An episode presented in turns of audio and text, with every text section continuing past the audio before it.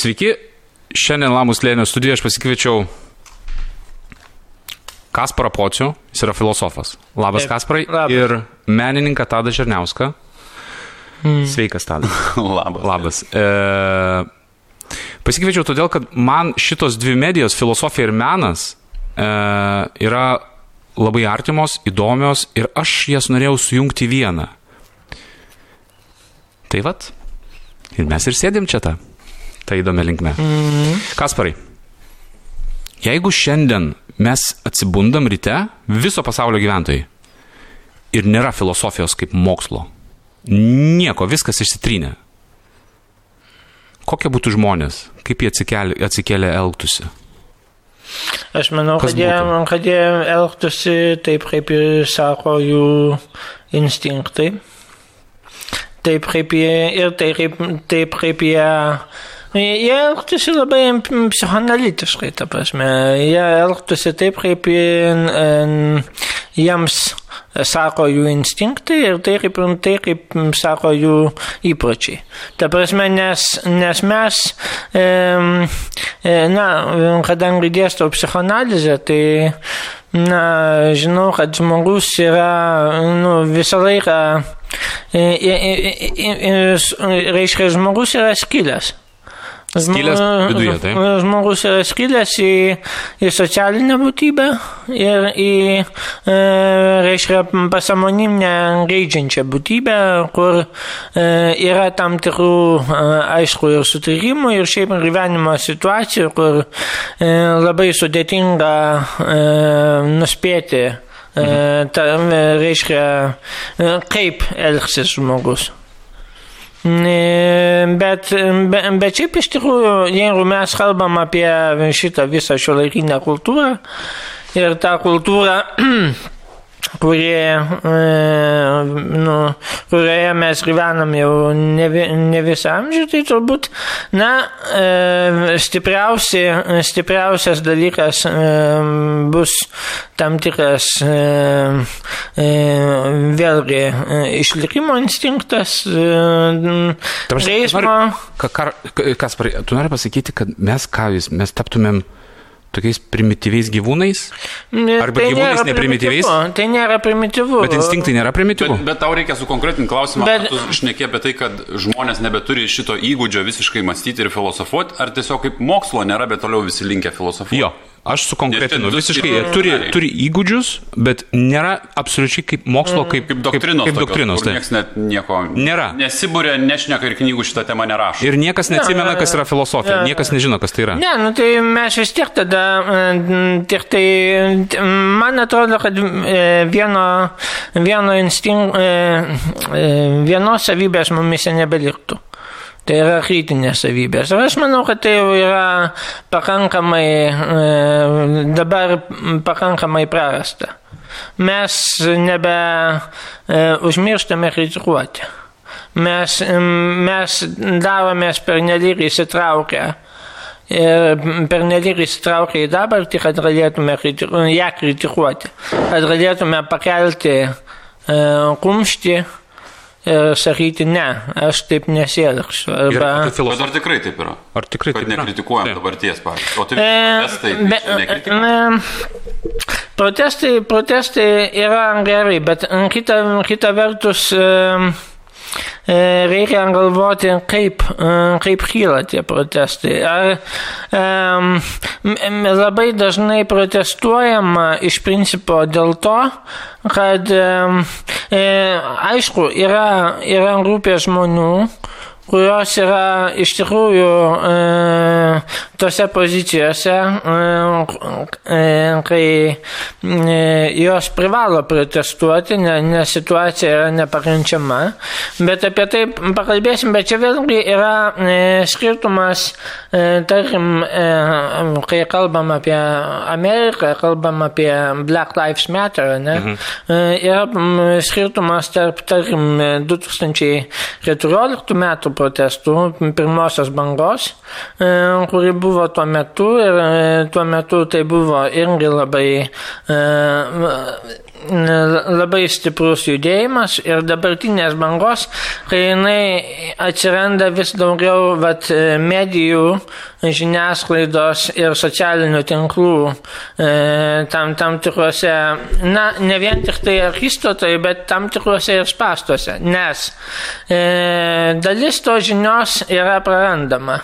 Iš principo, aš manau, kad e, e, Black Lives Matter E, protestuose Amerikoje. E, svarbiausia e, žinia buvo tai, kad Amerikos juodaodžiai, na, aišku, yra tas uh, policijos atvejis, ar ne, susidūrimo su struktūrom atvejis. Taip. Bet uh, faktas, kad, uh, reiškia, tie tos socialinės grupės, kurios protestuoja, jos, jos susiduria su problemomis, kurios yra struktūrinės ir yra neišsprendžiamos vien tik tai keičiantis kažkokiam, kažkokiai politikai. Ir pirmą kartą, kai, kai jie sukilo, jie sukilo Obamos laikais. Ar ne? Jie turėjo demokratą, juodaodį teisingą prezidentą, kuris rėmėsi labai dažnai Wall Street'o kapitalu ir taip toliau. Ir jie, e, tiesą sakant, e, e, iš, iš esmės dabar, kas yra parandama, labai dažnai parandama antikapitalistinė žinutė, o kaip tik tai yra svarbiausia. Iš principo, ta prasme, taip, taip kaip gyvuoja kapitalizmas Amerikoje, jisai neleidžia Mm, e, reiškia, dabar, dabartinė situacija e, žmonės, kurie e, protestuoja, jie yra išmesti apskritai iš visuomenės. Labai daug žmonių sėdi kalėjimuose, didelė dalis žmonių, jie negali gauti darbo, nors yra reiškia laisvėje ir jų gyvenimas yra mm, nepaprastai toli nuo to amerikietiško standarto, kuris mm, dažnai mums yra siūlomas ir dažnai yra būkamas jiems kaip tam tikros laimės standartas. Ne, jie, jie negyvena laimingo gyvenimo, jie, jie negali jaustis nei saugus, nei laimingai, nei orus. Kas praėjo, o kurioje vietoje tada, kaip man tada atskirti tą uh, kritika, apie kurią mes šnekame, bet tuo pačiu metu mm. mes e, e, gyvename laikais turbūt, kai tu gali labiausiai reikšti savo nuomonę, mm. kritikuoti viską. Mm. Gali kritikuoti tau patinkantį mm. kūrinį, tu gali kritikuoti mm. kitą žmogų, Bet čia, mes, bet čia mes kalbam apie mūsų pasaulį, kuris sudaro tik labai nedidelį procentą viso pasaulio. Kitose dalyse tu negali drąsiai visko kritikuoti, negali drąsiai išreikšti savo nuomonės, jeigu jo labiau esi moteris, etninės grupės mažuma, mm. kastai mažai priklausai kažkokiai, nori pasisakyti prieš politiką ir taip toliau, nori sukurti opoziciją arba pasakyti, mm. kas tau nepatinka. Tai čia mūsų yra privilegija, kad mes tą galim daryti. Čia apie vakarų pasaulį tu turi minti? Taip, aš ir... turiu minti, kad čia mes. Ir, ir tai iki tam tikro lygio mes turim mm. tas laisvės. Pavyzdžiui, tu negalėtum išsakyti savo rasistinės nuomonės viešai, va šiandien, Lietuvoje, paimti ir parašyti. Aš nesakau tai gerai, blogai, bet tu neturi tokios teisės. Ta. Nes tu būsi visuomeniai pasmerktas ir tu turėsi dėl to savo, nu, tam tikras pasiekmes. Tai tų, nu, tos laisvės jos irgi kartais tokios yra menamos tik tais. Aš taip įsivaizduoju. Bet jos yra e, tos laisvės e, didesnės negu prieš tai laikai buvę. Ar tai yra tiesa? Varse, ar, ar, ar taip nėra? Tam tikro lygio. Varse, man, man vis, vis, grįžtu aš prie to paties klausimo. Kas būtų, jeigu ne, ne, neliktų filosofijos kaip, kaip doktrinos? Jo, man, man atrodo, kad va, tas uh, kritinis, uh, kritinis požiūris uh, neatsiejamas yra nuo tam, tikro, e, nuo tam tikros grupės žmonių, kurie na, e, kuriuos išskiria tam tikri, tam tikri pasaulyje žiūriniai dalykai. Ne? Me, me, mes, mes negalim, e, socialinis tinklas negali garantuoti, kad kritika išliks. Mes visi socialinėme tinkle galime kritikuoti viską, bet tik tam tikros ribos. Ne? Mes irgi galim būti pašalinti iš to socialinio tinklo ir ne vien tik tai dėl rasistinių motyvų, kadangi rasistiniai motyvai Lietuvoje yra pakankamai dažnai išsakomi ir jie pakankamai dažnai išsakomi ir medijose, portaluose, taip pat ir ne tik Lietuvoje, bet ir Vakarų Europoje ir Amerikoje. Ir ta prasme, Man, man yra įdomu, kad iš tikrųjų tas kritinis į dabartį nukreiptas, nukreipta kritika, kuri nenori e, e, kur, kur, kuri, kuri nori ne kažkaip uh, sunaikinti apskritai dabartį, bet, bet pakeisti iš principo jo sąlygas, man atrodo, jinai, šitoks kritinis diskursas neatskiriamas, tarkim, nuo, nuo tam tikro marksizmo, nuo, nuo būtent kapitalo, kaip dabartinės, dabartinio gamybos būdo ir dabartinio gyvenimo būdo ir dabartinės visuomenė, visuomeninės situacijos kritikos. O filosofija yra paveiki kritikai? Jinai gali, jinai yra paveiki, jinai yra nuolat kritikuojama. Jinai tai aš suprantu, nuolat, bet... nuolat... Tik, aš klausiu labiau. Uh, man atrodo, kad pavyzdžiui menas yra labai paveikus kritikai. Uh, jeigu tu sukritikuosi, geras kritikas, mm. sukritikuos spektaklį, kuris yra rodomas Broadwayuje, tai tas spektaklis greičiausiai nebebus rodomas Broadwayuje. Mm. Nes jį sukritikavo geras kritikas. Na. Mm. O ir man atrodo, kad ar, ar taip yra? Arba Ne, su, su muzikiniu kūriniu, pavyzdžiui. Geras kritikas sukritikuoja muzikinį kūrinį, tas muzikinis kūrinys netenka, tarkim, tokios... Tu gali apie kokį nors pop atlikėją, kiek nori apie jį rašyti kritikos, mm. jis vis tiek bus pop atlikėjas ir bus be galo populiarus. E, žinomiausi vardai turbūt sulaukia tiek pat aukštinimų, kiek ir pagėžos, paniek, paniekos ir taip toliau. Kad liečia ten profesionalui kažkokį tai meną, be abejo, kritikas turi daug įtakos. Bet, e, bet kritikas net ir kritikuodamas blogai padaro labai didelę paslaugą ir aukština tą e, autorių kaip vertą e, kalbos apie jį.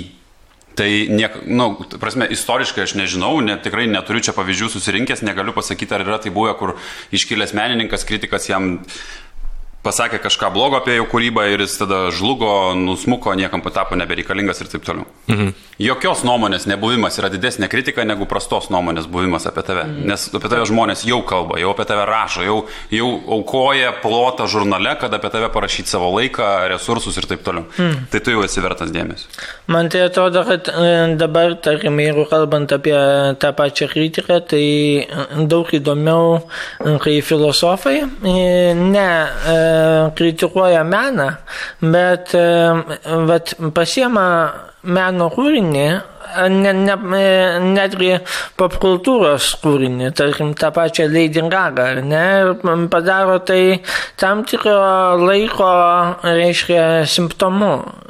Jie kalba apie, e, reiškia, tą meną arba, arba tas tendencijas, kaip apie tai, apie, apie tam tikrą laiką kalbėdami. Taip, kaip refleksija pasidaro. Tai filosofai Jo. tą patį Nepabėg nuo daro. mikrofono. Mhm. Jo. Filosofai tą patį daro. Tai menas tą patį daro.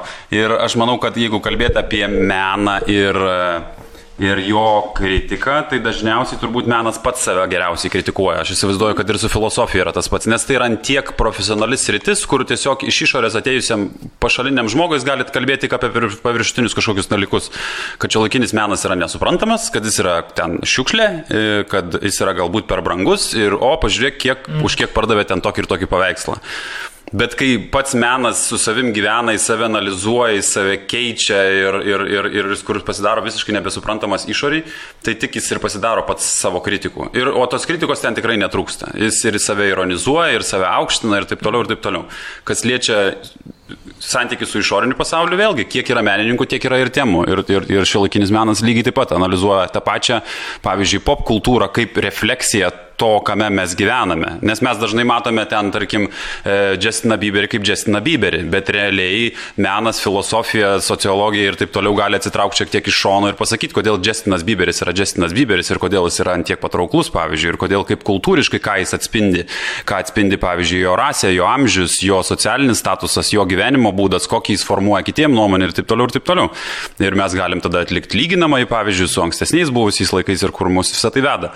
Tai manau, kad sritis šios, kaip tarkim e, filosofija ar ten tarkim menas, jos yra labai panašios, tiesiog jos kitus įrankius naudoja kalbėti apie tuos pačius dalykus. Mm. Filosofai yra labiau verbalūs, e, vizualus menas ten tarkim kažkoks tai yra labiau linkęs kalbėti apie emociją, kur tu žiūri kūrinį, tu negali įvardinti, kas vyksta, bet gali pasakyti, jo, jaučiu ir suprantu daugiau mažiau, ką nori pasakyti. Turiu tą patį požiūrį ten tarkim į temas, kurios yra gvildenamos. Jo, yra šio laikinėje filosofijoje yra, tarkim, prancūzų filosofijoje yra pora pavyzdžių, kai filosofai kalba apie meną. Tai, tarkim, Žilis Deliozas apie meną kalba apie tai, kaip apie tai, kas, reiškia, ką, į ką filosofija turi eiti ir žiūrėti ne tai, kaip, kas yra kūriama ir kas, tai, da, kaip tai darome, bet būtent kaip tai daroma. Reiškia, tas... Apie, apie, kaip tai daroma, tai čia apie formą kalba ar apie ką čia kalba? Ne, ne apie formą, bet būtent, reiškia, apie kūrybos procesą. Reiškia, ir jis kalba apie, apie tai, kad, reiškia, taip, kaip kūriamas menas, Taip pat kūriama filosofija. Menininkas dėlioja spalvas, filosofas kūrė naujas savokas. Ne? Toksai nenutrūkstamas kūrybinis procesas vyksta. Tuo tarpu kitas prancūzų filosofas Alenas Badiu, Jisai kalba apie tai, apie meną, kaip apie filosofijos sąlygą. Tai yra menas mene, šiuolaikiniam mene, kaip ir klasikiniam mene, įvyksta tam tikri lūžiai, tam tikri įvykiai, kurie vėliau kūrė tam tikras tiesas ir tos tiesos vėliau priglaudžiamos, atsidūrė tam tokioje filosofijos tam tikram prieglopstie. Tai man atrodo, kad na, šitas tas įvykio e, momentas yra svarbus. Ir, ir kita vertus, na, vėlgi galima kalbėti apie e, tas, tuos lūžio momentus, kada menas nebe, e, tampa nebe menu. Ir, ir kai menas tampa antimenu, kai, kai, kai reiškia e, tam tikras institucija e, tampa puolama jinai, jinai ne, e, nebe, nebeturi jokios, e, reiškia, e, visas šiuolaikinis avangardas yra ataka institucijų atžvilgių. Kaip pavyzdys būtų šiuolaikinis avangardas. Šio, šiuolaikinis nuo pat 20 amžiaus pradžios. Tai yra ir, ir nuo 19 amžiaus. Iš, iš, Aš nelabai supratau šitos minties. Tai, tai yra, e, ta prasme, menas kritikuojamas kaip institucija, kaip tam tikra vertybių sistema, kuri e, nusistovi ir, e, reiškia, ir pradeda kurti tam tikrus gyvenimo, gyvenimo modelius, kurie taip pat nusistovėjo ir tam tikra, tam tikra meninė buržuazija, ne? Ir, tai čia kiekvienas laikotarpis mene darė tai. Tam, tik, nu, ne, ne, ne visiškai taip. Aš Manau, kad buvo iš pradžių, jeigu taip žiūrėti per visą perspektyvą kūrybos, tai iš pradžių tai buvo labai natūralus instinktas, kur tu eiti teplioji sienas ir tu visiškai negalvoji apie tai, ką darai, tu tiesiog norėjai tai daryti. Tada buvo matai, tada atsirado profesionalai, tada tai tapo profesija, tada atsirado gildijos ir taip toliau ir tai tapo viena didelė institucija su savo do doktrinom, kaip tu privalai elgtis norėdamas būti menininku. Tu turėti tik tą, tą, tą ir kiekvienas laikmetis diktavo tau taisyklės iki tenais 1-800 pabaigos, tarkim, kur lūžo, atsibodo, sakė, nebenorim daryti, nes buvo ten, tarkim, ta Paryžiaus e, e, tas salonas, kur tu norėdamas ten patekti, tu turėjai būti visiškas standartas. Ir pradėjo atsirasti prieš priešą. Ir paskui tą prieš priešą jie buvo visiškai kaip humorų. Ta prasme, tai buvo tokie kaip atsilikėlių grupė, kurie pasidarė savo parodą ir visi sakė, ho, ho, ho, pažiūrėkit, kokių jie čia nesąmonių pridarė, kol galiausiai tas ho, ho, ho virto labai dideliu žavesiu ir jie tapo lyderiais. Ir jie pradėjo diktuoti. Ir paskui tas atsiv... įvyko labai didelis meno kaip savęs analizavimo ir kritikos toks tarpsnis, kur tu klausi, kodėl mes taip elgiamės, kodėl mes nebenorim ir tada man viskas jau čia iš vidaus eina ir aš noriu rodyti, kaip aš jaučiuosi, o ne tiesiog dokumentuoti, kas viskas vyksta aplinkui, tada atsiranda fotografija ir taip toliau ir tada pradeda menas kritikuoti sociumą, jis pradeda analizuoti konsumerizmą ir taip toliau ir taip toliau ir kur šiandien tiesiog menas yra viskas. Viskas, kas neturi funkcijos. Ta prasme, tu savo, ką nori galvoti, ką nori iš to gali daryti, kurti kūrinius ir taip toliau, ir tu gali visas temas apriepti. Mm. Be abejo, irgi tam tikrose laisvės ribose. Aš ten, pavyzdžiui, negaliu e, turbūt labai drąsiai kalbėti tom pačiam rasiniam kažkokiam skaudžiom temom. Aš negaliu, pavyzdžiui, e, netyčia būti suprastas kaip pasinaudojantis tam tikromis kultūrinėmis nuoskaudomis, pavyzdžiui. Aš galėčiau nors ir turėti geriausius ketinimus ir pradėti tapyti paveikslus, kuriuose yra ten, tarkim, vaizduojama jododžių kultūra, visiškai kaip palaikymą, kaip savo žavėjimąsi, kaip istorinė detalė, galėčiau būti visiškai nesuprastas, nes, nes tai būtų pelnimasis iš ne savo istorijos. Tai ten, nu, tos laisvės kažkokios tokios turi turėti ribas. Bet uh, Bet jo, šiandien tu gali eiti praktiškai parodas rinktis visiškai pagal temas, kurios tave domina. Ir e, tu gali net nebūti visiškų meno gerbėjų. Tu, pavyzdžiui, gali domėtis e, šiolakinių mokslų, kaip tarkim e, teorinė fizika ir panašiai. Ir yra parodų kūruojamų, kurios atitinka šitas tematikas. Pavyzdžiui. Ar ten kažkokius tai ten apie antropoceną ir mūsų ten tolimesnius kelius, kaip vystosi sociumas ir kiekvienas kuratorius arba kritikas jis tampa tam tikros ryties labiau tokiu e, Nes kadangi meno laukas yra toks platus, tai tu pradedi orientuotis į kažkokius tai labiau mm. tokius nišinius dalykus. Tai pavyzdžiui, kuratoriai kažkurie, kurie dirba su socialinėmis temomis yra, pavyzdžiui, tenas jiems yra aktualios. Yra kažkas dirba su žmogaus teisėm ir tą linkmę ten, pavyzdžiui, analizuoja ir žiūri. Kažkas su šio laikinė kultūra ir taip toliau ir taip toliau. Ir tu paskui pradedi jau atsirinkinėti ir institucijas, ir kuratorius, ir, ir, ir, ir kolekcininkus ir visą kitą pagal temas, kurios tau yra įdomios. Tu ateini, pavyzdžiui, į, į parodą kažkokiam žinomam muziejuje Ir tu pamatai, kad ten paroda yra, kurios tema labai siejasi su ten kokia nors, nežinau, sakau, šio laikinė fizika, pavyzdžiui. Ir tu analizuoji ir žiūri menininkų, kurie dirba tomis temomis. Lygiai taip pat yra apsiskaitę, besidomintis ir jie tiesiog per vizualius dalykus kvestionuoja tam tikrus kelia tam tikrus klausimus. Bet menas viena iš tų disciplinų, kuri yra ir filosofija beje, tai yra, kuri gali klausti, kritikuoti bet ką, bet kada ir bet kaip. Taip, Iš principo turi taip ir taip ir ne.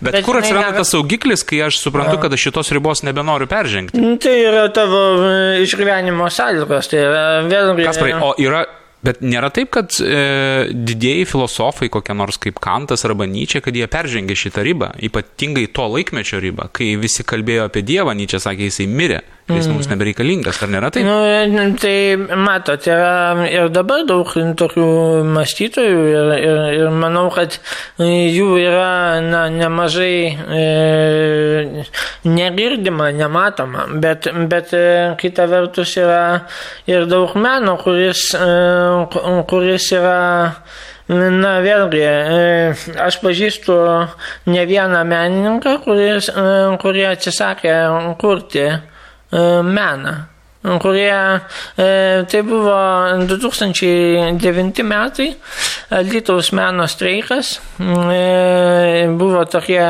veikėjai Redas Diržys, e, Kestut, e, vėliau prie jo prisijungė čia praeitam dešimtmetyje Kestutis Šapoka, e, dar buvo daug tarptautinės publikos, kurie tiesiog, e, kada, kadangi iš principo e, visas e, meno meno gamybos procesas tampa vis labiau neatsiejamas nuo kapitalo kūrimo proceso ir tai yra, nu, e, tai, tai akivaizdu tiek didžiausiose, reiškia, pasaulinėse bienalėse, tiek, tiek ir vietiniai meno rinkoje, kuri vis daugiau tampa ne, ne, nebe, reiškia, vertinimu, nebe kritikos erdvė, bet rinka. Tai man atrodo, kad tai, tai yra ta, tas procesas, kai jie, e, jie iš principo norėjo e, nebedalyvauti joje, mhm. rinktis kitas veiklas arba kurti tam tikras bendruomeninio kolektyvinio gyvenimo praktikas, kuriuose jie nebūtų, e, ne, galėtų nekalbėti apie, apie tai, kaip, koks svarbus Yra jų, reiškia, tai yra kelias anapus susireikšminimo. Tai yra um, šiuolaikinis menas, jeigu jisai nori e, uždirbti pinigus, jisai, jisai e, vis tiek neatsiejamas nuo tam tikro susireikšminimo. Tai jis turi būti svarbus, svarbus. E, O čia yra tiesa, svarbus- taip? Taip. Svarbus pats savo. Ir reiškia, ir Menininkas pats savo svarbus. Ar, ar... Menininkai turi būti patys. Tai va, jie, jie, e, jie tai kvestionuoja ir tai kritikuoja, nes iš principo tavo kultūrinis kapitalas labai dažnai tampa nesiejamas nuo tavo e, finansinio kapitalo ir nuo tavo galimybių, ta prasme, veikti, ar ne? Tai tu šitų pavyzdžių nori pasakyti tie, tie menininkai, kurie atsisakė kurti ir, ir e, grįžo prie to bendruomeninio dalinimuose, Jo. Tai jie, kokia jų pagrindinė žinutė yra? E, Tai, tai yra, kad e, tai būtent yra būtent kritinė žinutė, kur yra nukreipta į patį, į patį centrą. Vartojimą į... Į, į, į, į, į tai, kad reiškia menas vis, vis labiau vertinamas kaip e, reiškia šiuolaikinio kapitalizmo e, papildas.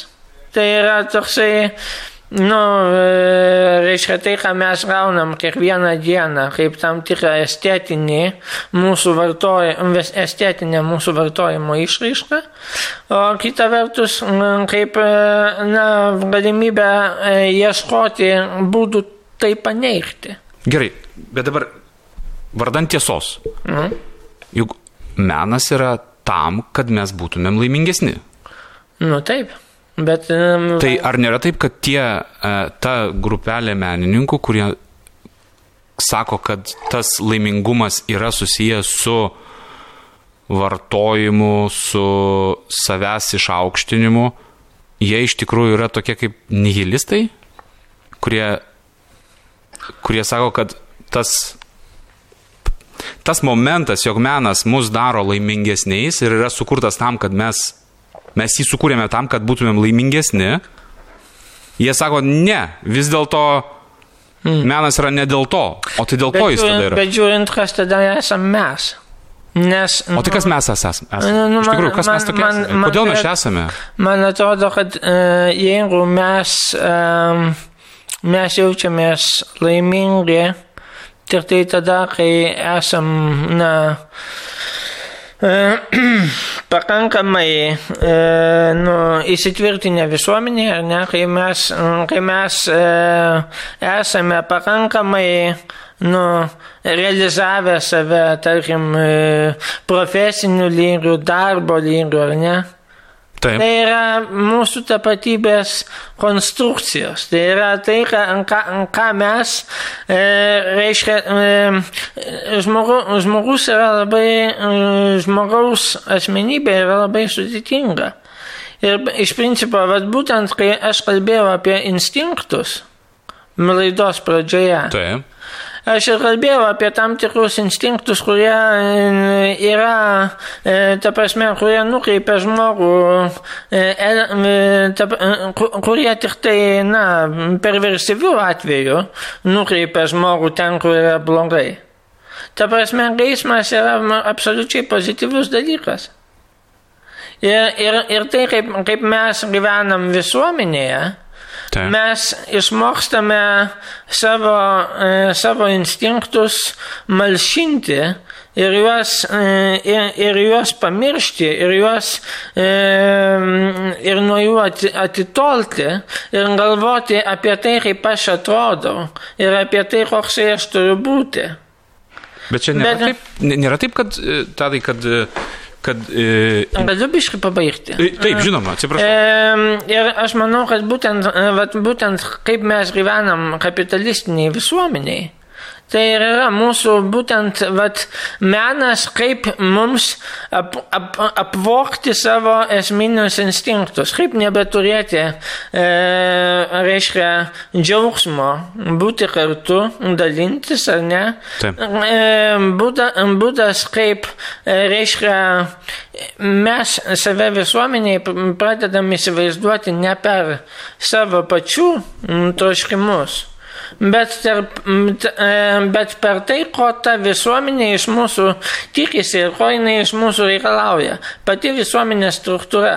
Reiškia, nes, nes mums tai nuleidžiama iš viršaus per šeimą, per mokyklą, per visas in- institucijas. Ir štai kodėl, kodėl reiškia, šio laikinis menas Taip. yra tų institucijų kritika, ne? Yra- Teisingai, taip, taip, taip, suprantu. Bet e, visa tai juk sukuria filosofija.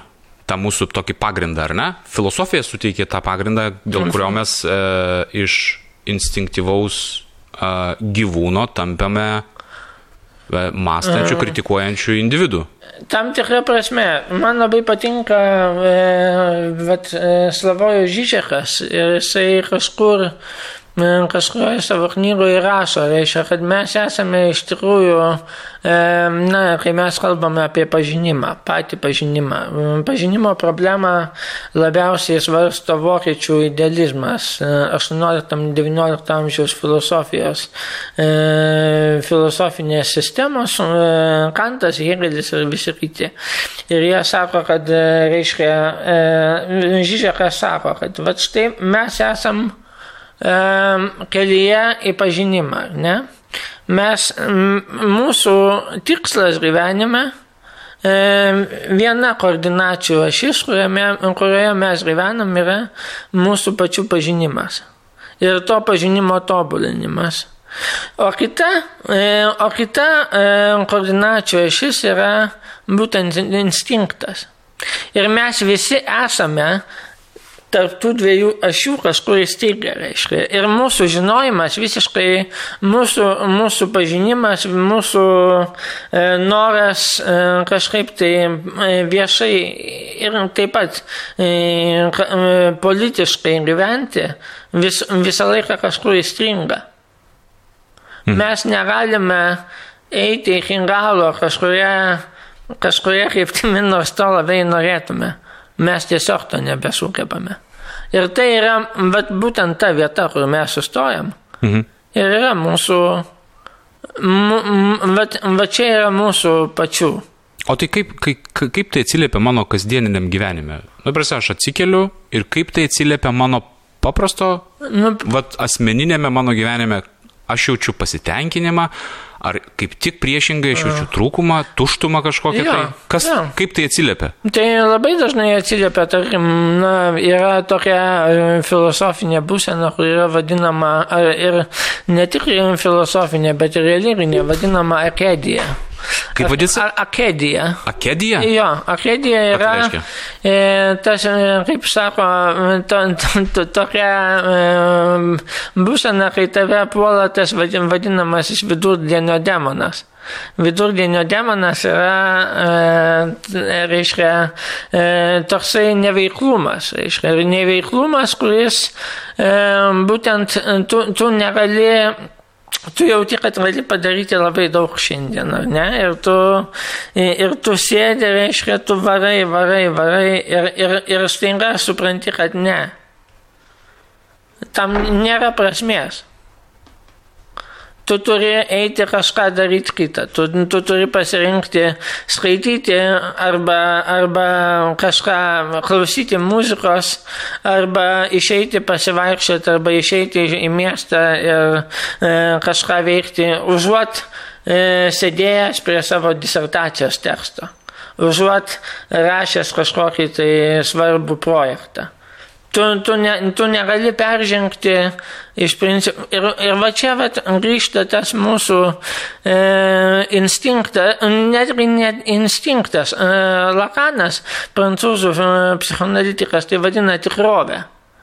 Reiškia, tu, tu, tikrovė yra tam tikras bliksnys, kai tu savo gyvenime, kuris eina sklandžiai, staiga patiri, patiri tokį blackoutą arba, reiškia, žaibo išlydį.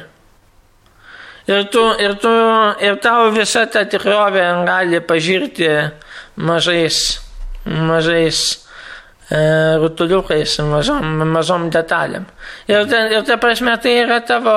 E, ir, ir man tai yra juokinga, kadangi žmonės e, vat, vat, grįžtant prie tapatybės, ne, prie, prie mūsų, e, prie to, kaip mes dabar, tarkim, e, sprendžiam savo tapatybės problemas, kodėl niekas nekritikuoja darbo?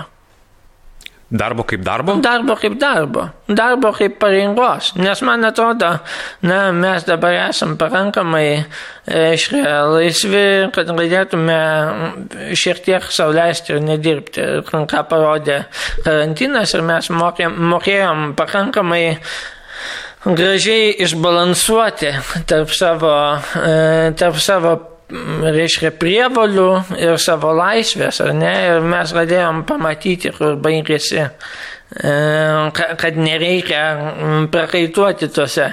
Ir, ir mes, e, vat, e, aš manau, kad čia vat, atsakymas, kur yra vat, darbas, yra tai, kas yra didžiausias, didžiausia prievarta. Šiuo Jo, Aha. bet manau, kad kritikuoja. Nežinau, ne, tai kritikuoja. Ir aš kritikuoju. Jo, tai bet e, ypač per šitą pandemiją. Jo. Tai labai stipriai pasijūtė, bent jau viešojoje erdvėje ir socialiniuose tinkluose žmonės pradėjo kvestionuoti būtent pačią sistemą darbo mm. kaip tokią, ar tikrai verta ten nuo tos valandos iki tos dirbti penkias dienas per savaitę, ar galima suteikti kažkokių laisvių. Bet e, žiūrint iš individo perspektyvos, tai manau daug kas kritikuoja. Elas kritikuoja nedirbdamas kažkam. Mm. Aš kritikuoju išeidamas iš architektūros ir e, tapdamas mm. menininku kažkokiu. Ir mes su Elu esame apie tai diskutavę ir, ir, ir, ir, ir, ir, ir šnekėję, kad e, principė šiandien, pameni, kalbėjom, kad tu šiandien gali E, pasinaudodamas visom mūsų, mums suteiktom priemonėm, tai reiškia turėti socialinį draudimą, sveikatos draudimą, tavim visuomenė principė pasirūpins. Tu gali gyventi, nu, taip vadinamą mūsų supratimu, asocialų kažkokį tai gyvenimą, pavyzdžiui, visiškai mm. nedirbti, gyventi iš minimalių priemonių ir tu, jeigu žiūrėt į bendražmogišką tą perspektyvą, tu gyvensi geriau negu caras prieš šimtą metų turbūt.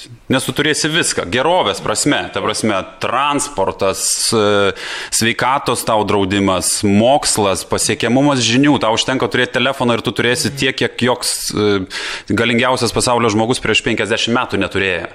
Tai principė tu gali šiandien nieko nebedarydamas, būti visiškas viltėdis ir ta sociumo siurbelė ir gyventi geriau negu istoriškai bet kas kitas gyveno, pavyzdžiui. Bet, nu, vėlgi, kas yra, e, viena vertus taip, e, mes visada galvodami apie orumą, mes nelyginam savo na, padėties su šimtais žmonių prieš šimtą. Taip, taip. Arba, ir kita vertus, suprantat, yra visada, kai mes kalbam apie žmonių orumą, visą laiką yra, e, tai nėra vien tik tai, reiškia, e, finansinė arba, arba ekonominė situacija, bet tai yra e, žmogaus e, savijauta žmogaus, e, žmogaus santykis su jo paties savivertė. E, kas yra svarbu, pavyzdžiui, žmonės e, gali, gali visai, tarkim, neblogai gyvendami. E, nu, apskritai, man atrodo, e, tai yra e, šiek tiek dar susijęs su mūsų keista labai, e, keistų požiūrių labai į, politi, į politinius dalykus. Mes, Ką reiškia keistų? E, mes, tarkim, kada, kada mes kalbam apie politiką, mes labai dažnai kalbam apie e, vat, tai, kas yra atribota nuo to, kas yra m, asmeniškiausiai mūsų. Mm, tai yra mes, mm, mes rašome į, socialin, į socialinius tinklus, mes dalyvaujam kažkokiuose debatuose, taip pat ir mm, viešuose, važiuojame į miestą. Reiškia, mes, mes visada, e, žiūrėkit, pavyzdžiui, žmogus, kuris e, gyvena, tarkim, kažkur e, pašilaižiuose arba Jeruzalėje, jisai turi privalo atvažiuoti į miestą, nueiti į susitikimą ir tada nu, e, tampa, e, ta, tas miestas tampa tokiu kaip politinė erdvė. Tuo tarpu tavo namai, tarkim, ir mm, aš nežinau, ar tai yra mm, labai nu, labai, labai, aš manau, kad tai yra pakankamai svarbu, kad gyvendami namuose mes nesuprantam savęs kaip, kad tie dalykai, kurie mūsų pareiškia, mokesčiai, mūsų, mūsų kasdieniniai vargai, jie yra susiję, iš principo, jie yra politiniai dalykai. Ir jie būtent labai... Dabar kasdienybė mūsų turi. Jo, mūsų labai dažnai šitie vat, rūpešiai kasdieniniai, mes juos atjungiam nuo kažkokių, reiškia, mes negalvojam apie juos kaip apie tai, kas galėtų lemti mūsų politinius pasirinkimus, mūsų, mūsų tam tikrą subjektivumą. Ir mūsų e, visą pasaulyje žiūrą. Ir mūsų pasaulyje žiūrą, nes jeigu mes kalbam, nu, yra ir kitas dalykas. Labai dažnai, e, aišku, yra samokslo teorijos, kuriomis labai lengvai nufiltruojama visa tai, ką mes, e, visa tai, kas turėtų būti labai aišku, padaroma, užpainėjama, padaroma samokslo teorijų objektų. Ne? Mhm. Bet, bet, na, yra, bet kodėl man patinka, tarkim, Keno Laučio, britų, reiškia, režisieriaus filmai. Kokie jie filmai yra? Jie, tai yra vat, būtent socialinė kritika. Reiškia, jisai nuo 70 metų kūrė filmus, kurie būtent yra vat, apie kasdienės situacijas. Vat, praeitą, paskutinis filmas, kurį rodė Rino pavasarį, buvo apie jauną vyrą, kuris negali išlaikyti šeimos, kuris ten eina dirbti žiauriai sunkaus darbo kurjerių ten ir taip toliau. Ir ankstesnis filmas buvo apie, apie vyrą, kuris, yra, kuris nebegali gyventi oriai, kadangi yra pašalintas iš, iš šito E, nu, jį dar dirbdama ten su socialiniais reikalais, reiškia, e, vyresnio amžiaus vyras, kuris jau nebegali oriai, oriai funkcionuoti, reiškia. Tai... Bet tai aš visai nesenai žiūrėjau, žiūrėjau tokį keistą e, filmą dokumentinį. Mm. Tai yra apie žmogų, kuris parašė manifestą. Mm. To manifesto esmė yra tai, kad mes per daug vartojame, kad mūsų darbus uh, anksčiau ir vėliau perims automatizuoti sprendimai, mm. tai yra robotai, tarkim, ar ne?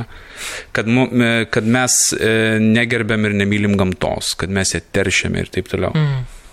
Ir tas žmogus su to manifestu, kuris šiaip skaitant, nežinant viso išorinio e, backgroundo, tu skaitai kaip labai įdomią e, filosofinę idėją, mm. e, link ko, į ką mes pavirsime, jeigu eisime taip ir toliau. No. Bet visą tai apsipina e, istorija, kas nutiko su to žmogum. Tai ką jisai padarė, tai jisai paštu siuntė bombas Amerikoje. A, jo, jo, vardas yra, ja. jo, jo vardas yra Tedas Kačinskis, jis yra Una bomberis. Kaip įdomu yra iš tikrųjų tai, kad jisai uh, tokiu būdu norėjo pasakyti žinutę pasauliui, va, tai prasme, va, tokiu gana brutaliu būdu. Tu žinai šitą istoriją Aš žinau. apie, apie Tedą Kačinskį. Tai.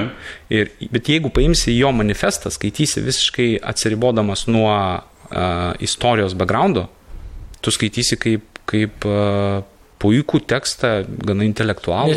Ne, tai čia, čia nėra naujiena žmonijos istorijai, kur uh, geri ketinimai kažkieno rankose su tam tikrais įrankiais virsta kažko blogu. Dažniausiai, bet dažniausiai, matai, kaip yra, jis ir yra pats tas, kuris sukūrė šitą. Tai nesvarbu, tai, tai, tai yra prirašyta ir knygų, ir teorijų, ir viso kito, žinai, kas sukūrė. Tai bet kam, bet kam, net tas pats, e, pavyzdžiui, laimės siekimas dviejų žmonių yra įsivaizduojamas visiškai skirtingai.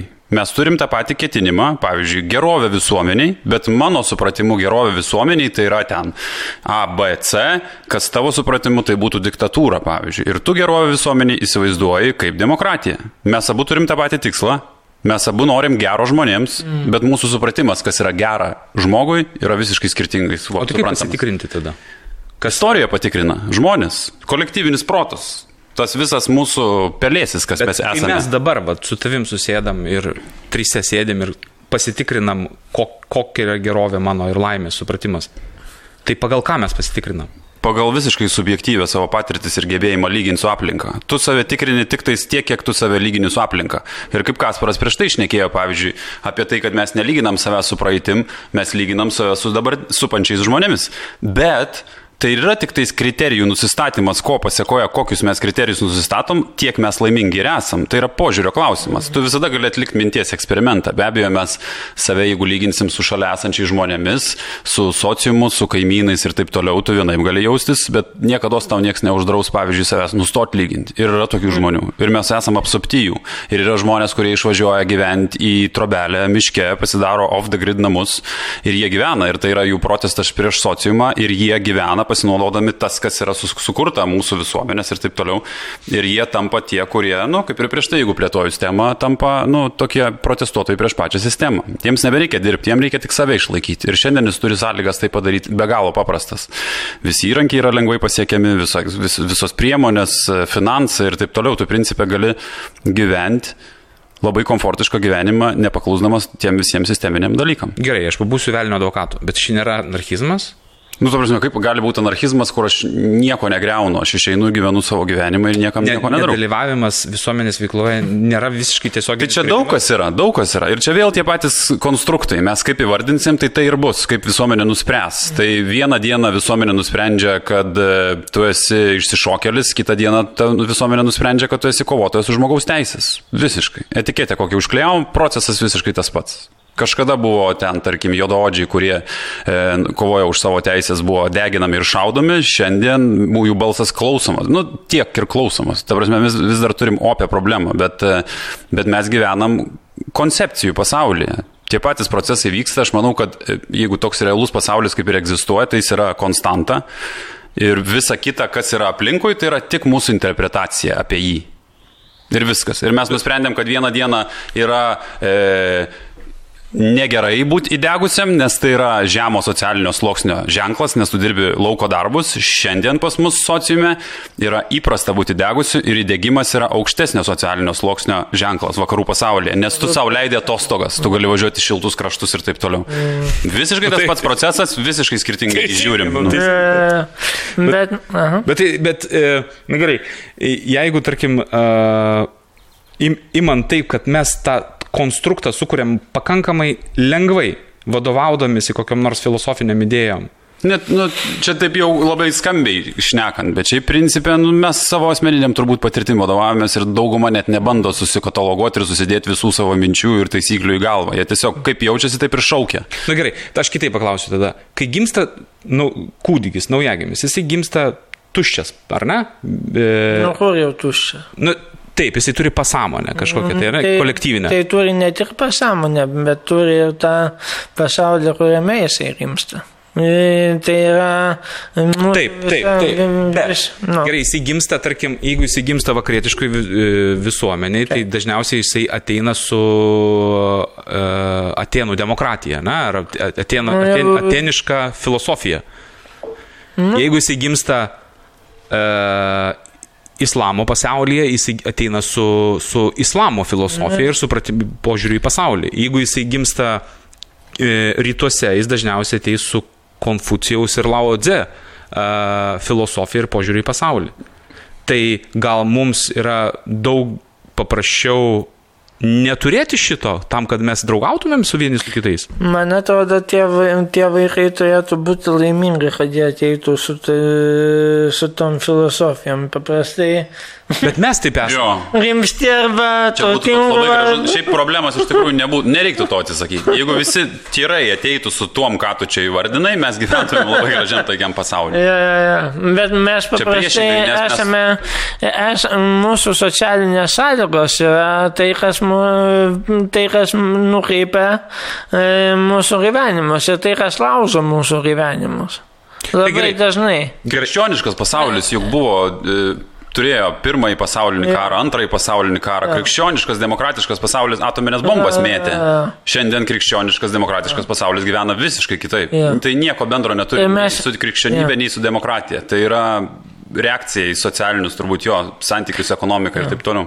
Man tai labai, labai svarbu yra, kalbant apie tai, kad mes, nu, vat, kalbam apie globalinį pasaulį, ne, mes, e, mes visada save matom kažkokiam, e, reiškia, plokščioj, e, pl- plokščioj erdvėje, ne, bet, me, bet iš principo, ta prasme, ta, ta erdvė yra suskirstyta ir mes e- esame ypatingai įdomioj geografiniai ir istoriniai zonai. Rytų Europa yra nepaprastai keist, keistas, keista erdvė gyventi, nes Rytų Europa yra tos šalis, kurios ateina į re- reiškia, po, Berlyno sienos lūgimo, ateina į, į vakarų pasaulį su visai kitokia praeitim negu, tarkim, ta pokoloni- pokolonijinė šalis. Ir, ir čia yra labai e, e, ke- keblus dalykas, nes mes esam visiškai pasidalinę. Mūsų, reiškia, mūsų situacija, mūsų fizinė situacija yra visiškai prieš, prieštarauja mūsų e, tam, ko, ką mes norėtume iš savęs konstruoti. Mes, Mes kaip, kaip, tau, tau, kaip Jo. lietuviai. Jo, mes, mes norėtume iš savęs konstruoti tokius vakarų pasaulio dalyvius, tokius ar ne, ir taip toliau.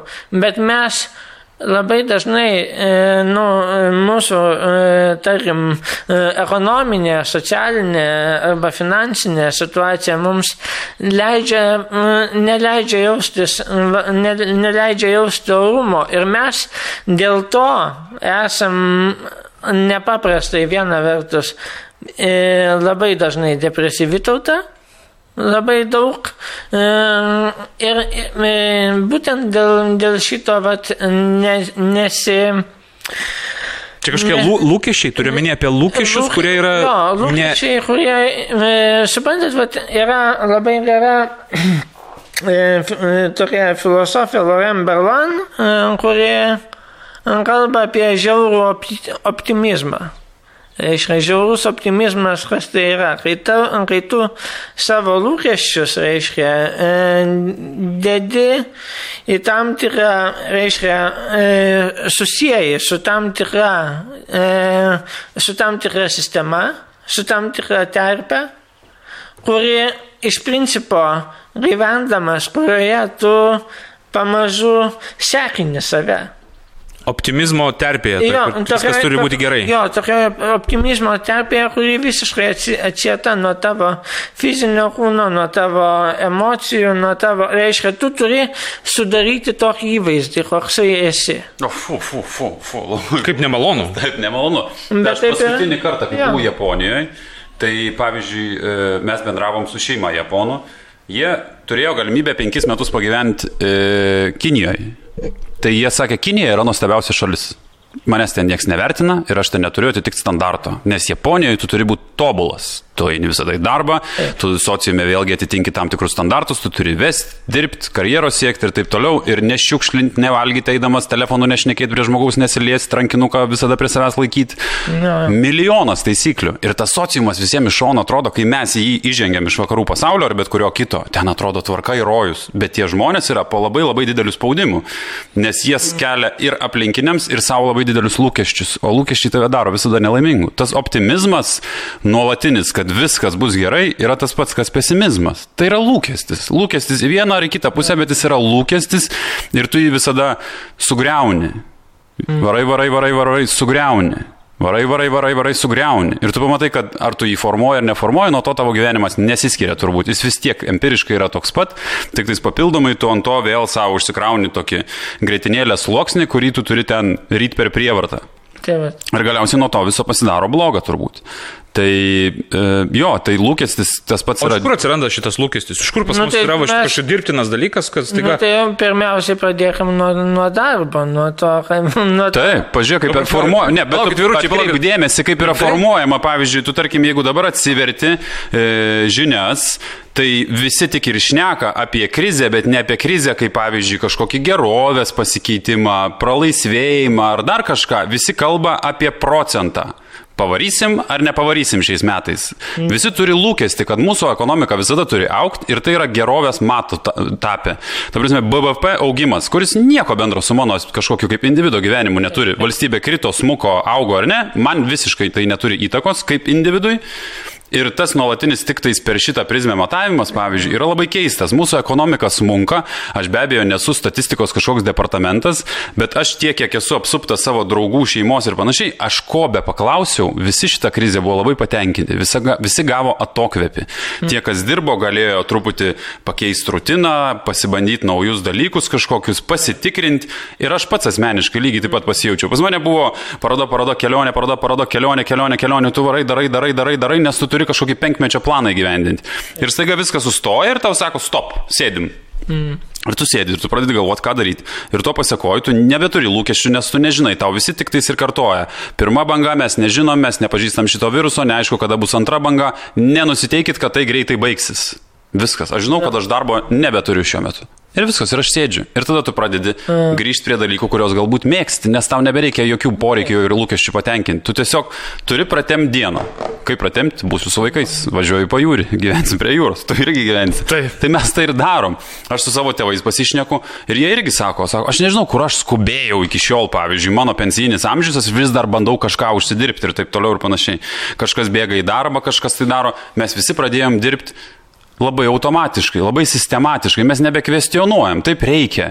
Čia žiūrėk, visi bėga, tai grėbi portfelį ir bėgu iš paskos. Kur bėgam vyrai, nežinau, penkmečio planą vykdyti. Taip, taip. Ir viskas, tai, tai jo, nu, ir, bet tai paskui ir atsiranda, tai e, aš ma, negaliu sakyti, nežinau, bet pavyzdžiui, COVID-as Tai be abejo sukėlė ekonominę krizę, bet jeigu būtų ne COVID, būtų kažkas kitas, būtų naftos krizė, būtų Amerikos rinkimai nauji, kažkas sukeltų tas krizės. Tiesiog visas tas lėkimas, jis perkaista kaip ir bet kurios rinkos. Mes turim irgi emocinį kažkokį tai akcijų biržą, kur mes darom, darom, tikim, laukiam, auga viskas, karai nevyksta, atrodo, ekonomika auga, o pasitenkinimas tuo pat metu irgi didėja, nes pradeda atsirasti skirtis tarp žmonių. Mano draugas kažkada buvęs mano kiemo draugas, šiandien yra turtingas, aš esu vargšas.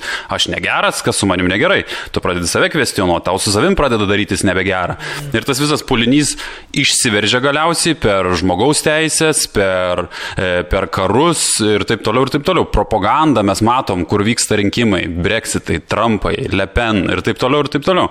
Tai visi tie dalykai yra labai susiję. Tai yra, nu, tas sociumas taip ir konkuliuoja nuolatos. Man atrodo, kad dar viena problema yra tame, tame vat, visam konkuliavime, kad nėra, e, vė- vėlgi labai e, dažnai pasijaučia tas vertybių trūkumas. Mes nebeturim alternatyvių kritinių vertybių. Būtent vat, e, kritinės vertybės yra tai, ką žmonės susikūrė šitam pasaulyje, kad gal, būtų galima na, kažkaip kartu, reiškia, ne ideologijos, bet galbūt kritinės vertybės, kad, kad būtų lengviau e, kartu kalbantis kurti kažkokias alternatyvas, kartu kažką projektuoti, kažkokią ateitį. Mes, pavyzdžiui, nu, e, gyvendami šitam, šitoj dabartyje, prieš visus tos COVID ir visas tas krizės, mes nesugebame pasiruošti e, gyvenimui, kuris būtų, jeigu viskas lūstų. Ir, ir man atrodo, va šitas galvojimas apie tai, kas bus, kai viskas lūš, man, man, man jisai e, toli gražu nėra pesim, pesimistinis. Man atrodo, kad tai yra, e, ta, ta prasme, žmogus, bet vėl turi savo pasirinkimus, aiškiai. Arba jisai gali įsi, įsirauti ir bandyti, vat, siekti karjeros, bandyti gyventi, vat, apsuptas dabarties, e, kaupti ir taip toliau, ir taip toliau. Arba jisai gali truputėlį pasirinkti kitokį gyvenimo būdą, kur aš suprantu, kad čia viskas ilgai nesitęs. Žodžiu, man nebūtina susijęti savo gyvenimo su šita e, sistema, kurioje mes dabar gyvenam. Ir aš iš principo mano e, gyvenimo tikslas buvo visada e, būtent to ir siekti. E, aš, aš ne, ne, nenorėjau atiduoti daug šitai sistemai. Tu kaip ir sakei, aš klausiau prieš pokalbį, prieš susėdant, mes kalbėjome mm. apie tai, kas parai ir klausai podcastų, pavyzdžiui, ar žiūri YouTube ir tu sakai, ne, aš skaitau knygas ir klausau muzikos, ja. nes mane, mane trikdo. Tai mm. čia yra tavo tas kritiškas. E, kaip, ne, kaip pamit... ne, čia ne, galbūt nelabai susijęs. Blogas pavyzdys. Taip, Gerai, jo, bet... o kitai tada paklausiu. Mes tai, kaip, apie ką dabar šnekam, mes vis tiek bet kokiu atveju reflektuojam tai, kas dabar vyksta. Arba, arba vienoje mm -hmm. ar kitoje srityje, mm -hmm. į praeitį arba į dabartį žiūrime. Bet jeigu sugebėtumėm pasižiūrėti tai, kas bus. Ta prasme, kokia galėtų būti filosofinė kryptis nauja, kuri pakeistų šitą pasaulį. Ir nekalbu apie tai, kad jis optimistinis ar pesimistinis variantas, bet jisai pakeistų. Kokia tai būtų kryptis? Mm. Aš... Savo manimu. Ką aš nieko, ne, aš neatsakysiu tokį klausimą. Varsime, bet vis tiek tai yra, nu, kažkokį jausmą tu turi? Ne, neturiu nieko. Man... Visiškai jausmą neturi. Tam, nu, kaip, ne, negaliu, aš, nu, taip, tam, aš galiu tik svaigčioti ir fantazuoti, tai čia ką yra... norėčiau, kas būtų pasaulyje ir taip toliau. Pasvaigčioti. Kad visi gyventumėm taiko ir kažkada mes galbūt tą pasieksim.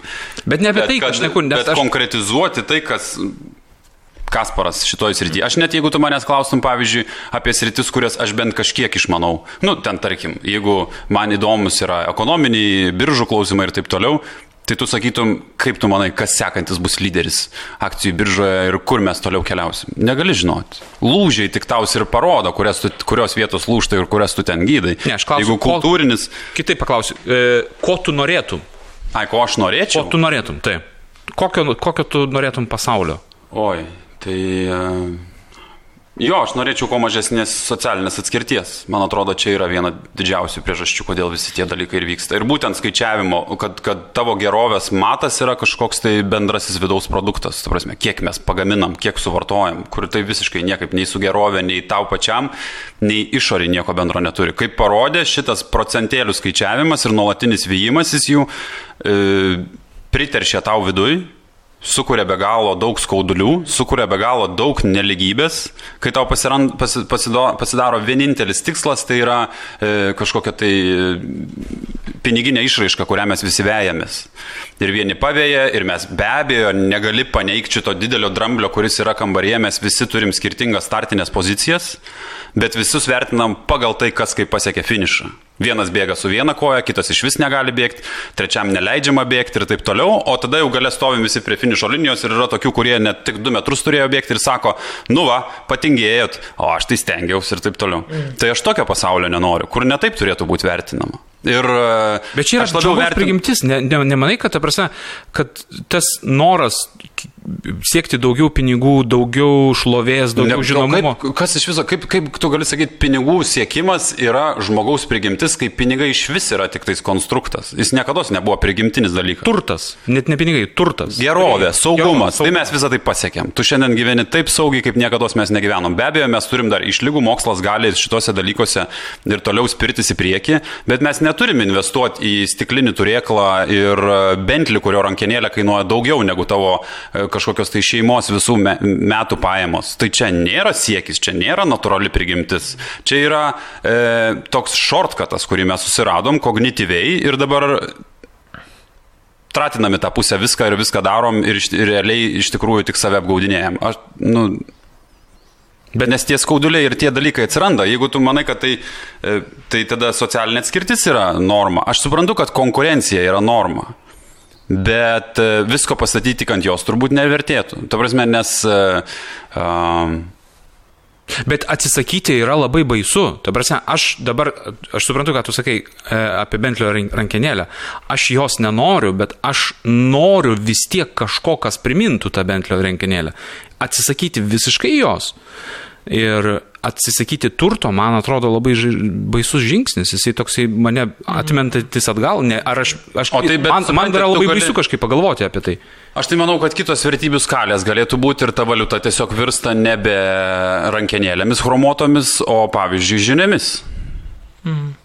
Žinios. Jo, mes, mes, Ta prasme, kodėl pas mus yra e, vertinama tavo automobilis yra prabangus tas, kuris daug suryja benzo, jį sudegina ir išspjauna lauk tau stovint prie sankryžos. Tu sėdi toj mašinoje, kurios galimybių niekada neišnaudosi. Pavyzdžiui, kodėl pas mus nėra vertybė, kurio mašina mažiausiai teršia aplinką. Ta prasme, prabangiausia mašina reikalauja pačių naujausių technologijų ir jin praktiškai važiuoja oro ir dar šiek tiek oro pagamina.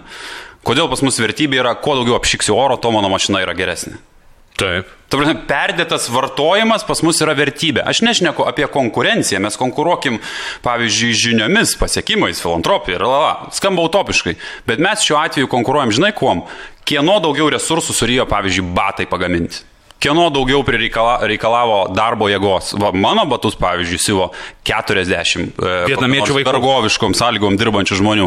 O tavo buvo automatų pasiūta Belgijoje. Ir tu, be, šudelė. man atrodo, mes vat, labai dažnai moralizuojam patį save. Ta prasme, vat, kai mes kalbam apie e, vartojimą, mes labai dažnai sakom, kad va, mes čia neteisingai kažką vartojam. Bet iš principo mes, mes juk mums, mums e, kūriamos fantazijos.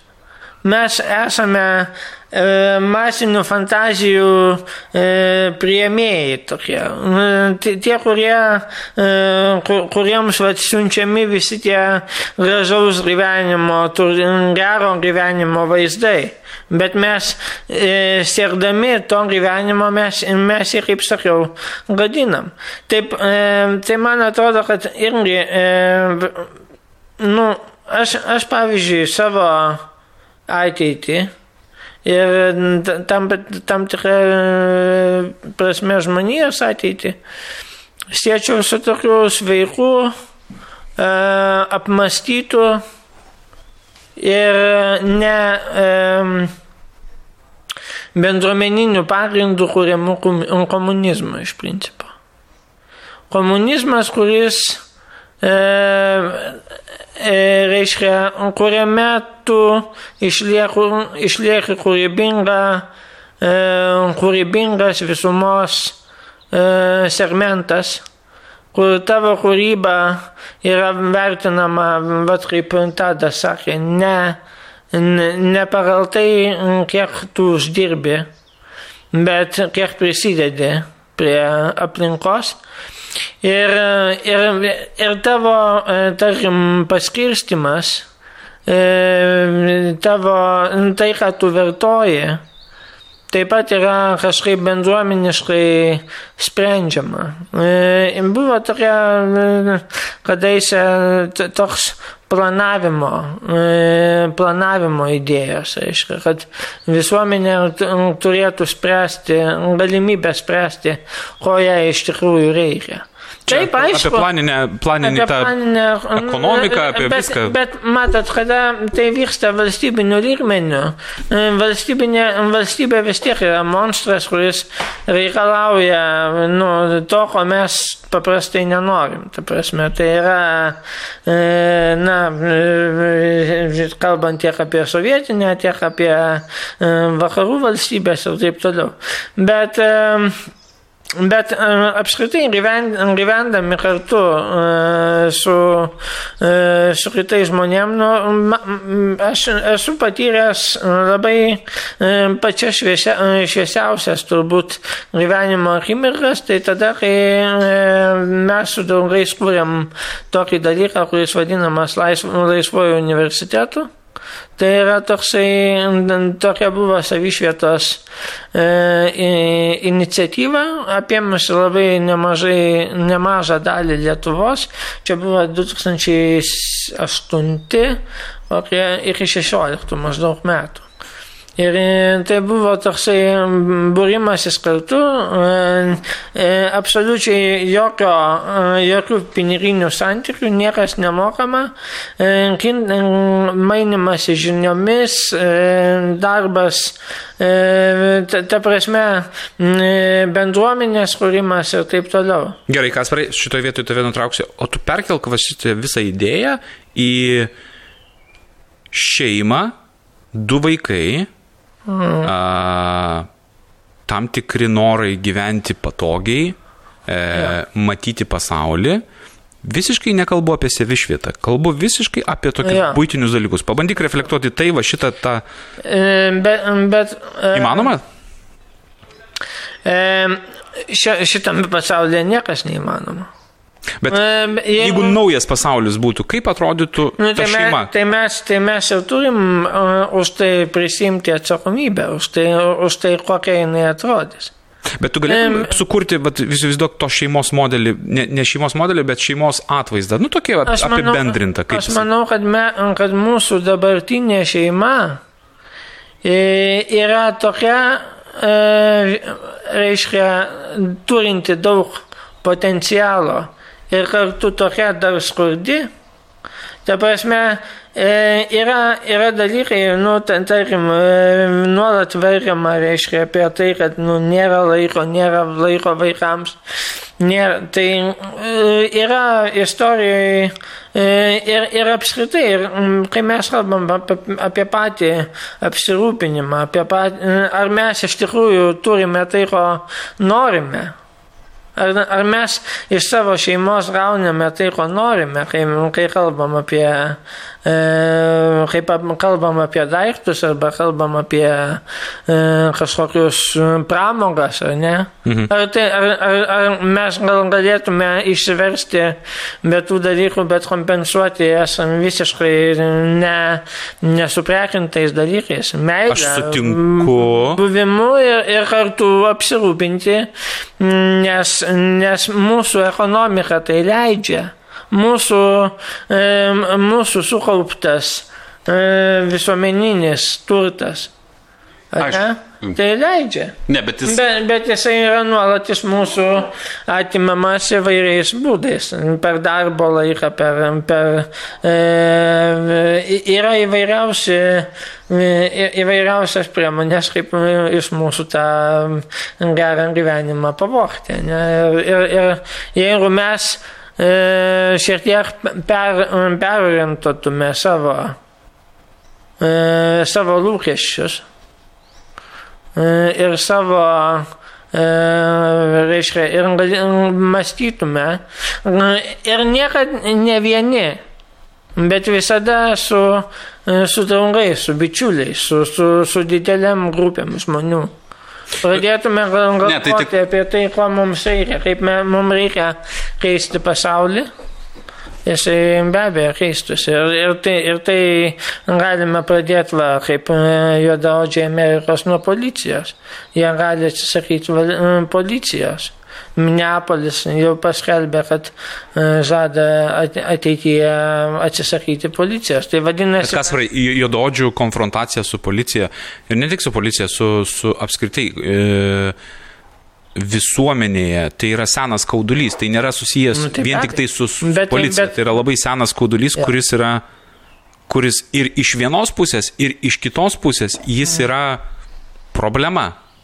Jie, s- jie sprendžia ją, Ne. laiks nuo laiko jie kovoja, bet vis tiek ta problema bet... išlieka am amžiais. Tai aš noriu taip pat ir paklausti, ar nėra taip, kad mes sukūrę naują sistemą iš tikrųjų pasidarysime da- dar daugiau skaudulių, kurie, kurių Jo. mes neišspręsim. Sakysim, Bet- žmonės, dabar jūs nebesvajokit turėti Bentley, dabar jūs svajokite turėti, e, turėti paprastą mašiną ir elektrinę.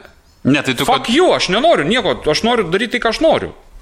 Tai niekas tavęs niekada taip ir neprivers. Mes tik tu turim minties eksperimentą, kaip Jo. mes įsivaizduojam geresnės visuomenės, o tu dabar mus kaltini, kad mes norim viską atimti iš žmonių. ne- nes Norit iš manęs bentlėti? Yra du, dvi, dvi juokingos mintis. Viena, kad reiškia, kad mes e, kažką norim atimti, e, reiškia ne, mes tiesiog, e, supan- e, aš galvoju, pavyzdžiui, e, tarkim, yra privati, tarkim, sveikatos apsauga, ne?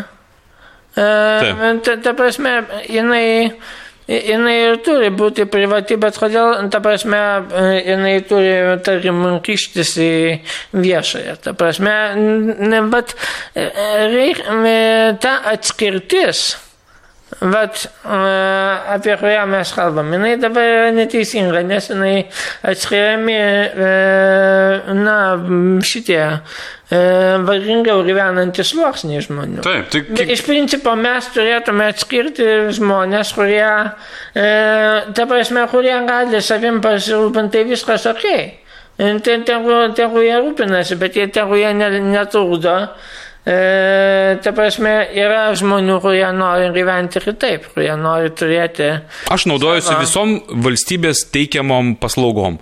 Valstybinė mokykla, valstybinis darželis, Jo. poliklinika. Ir...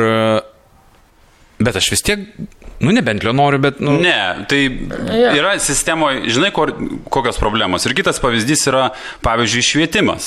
Jeigu aš gimiau neturtingoje šeimoje, taip jau susiklostė, tu nepasirenki, kokį tu turėsi socialinį statusą ir ekonominę padėtį.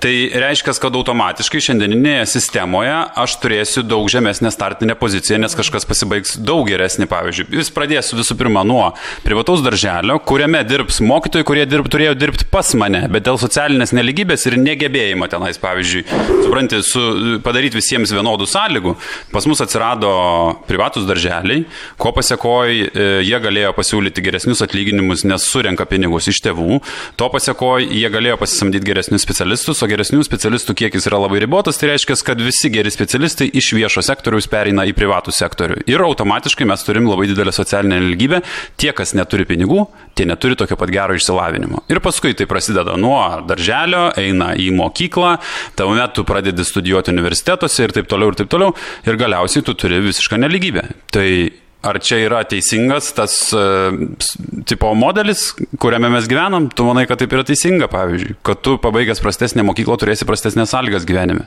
Kad neturim visi, ten tarkim, mes galime darbe konkuruoti ir be abejo mes visada turėsim, vienas turės kažkokius pranašumus, bet jie neturi būti tiek hiperbolizuoti, kiek jie yra dabar.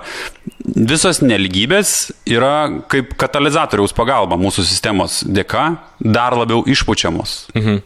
Tai mes visi turim skirtingų savybių, bet ar nebūtų smagu gyventi sociume, kur tu, pavyzdžiui, esi labiau linkęs į kūrybinį darbą, o kažkas yra labiau linkęs į skaičius, bet jie gyvena lygiavertiškai, o ne taip, kad tas, kuris linkęs į skaičius ir tiksliosius mokslus, pavyzdžiui, e, gyvena prambangoje, negu tas, kuris linkęs yra, pavyzdžiui, į kažkokius tai humanitarinius dalykus, kaip būti mokytoju, medicinos rytyje dirbti, būti menininku, teatro žmogum, rašytoju, žurnalistu ir taip toliau.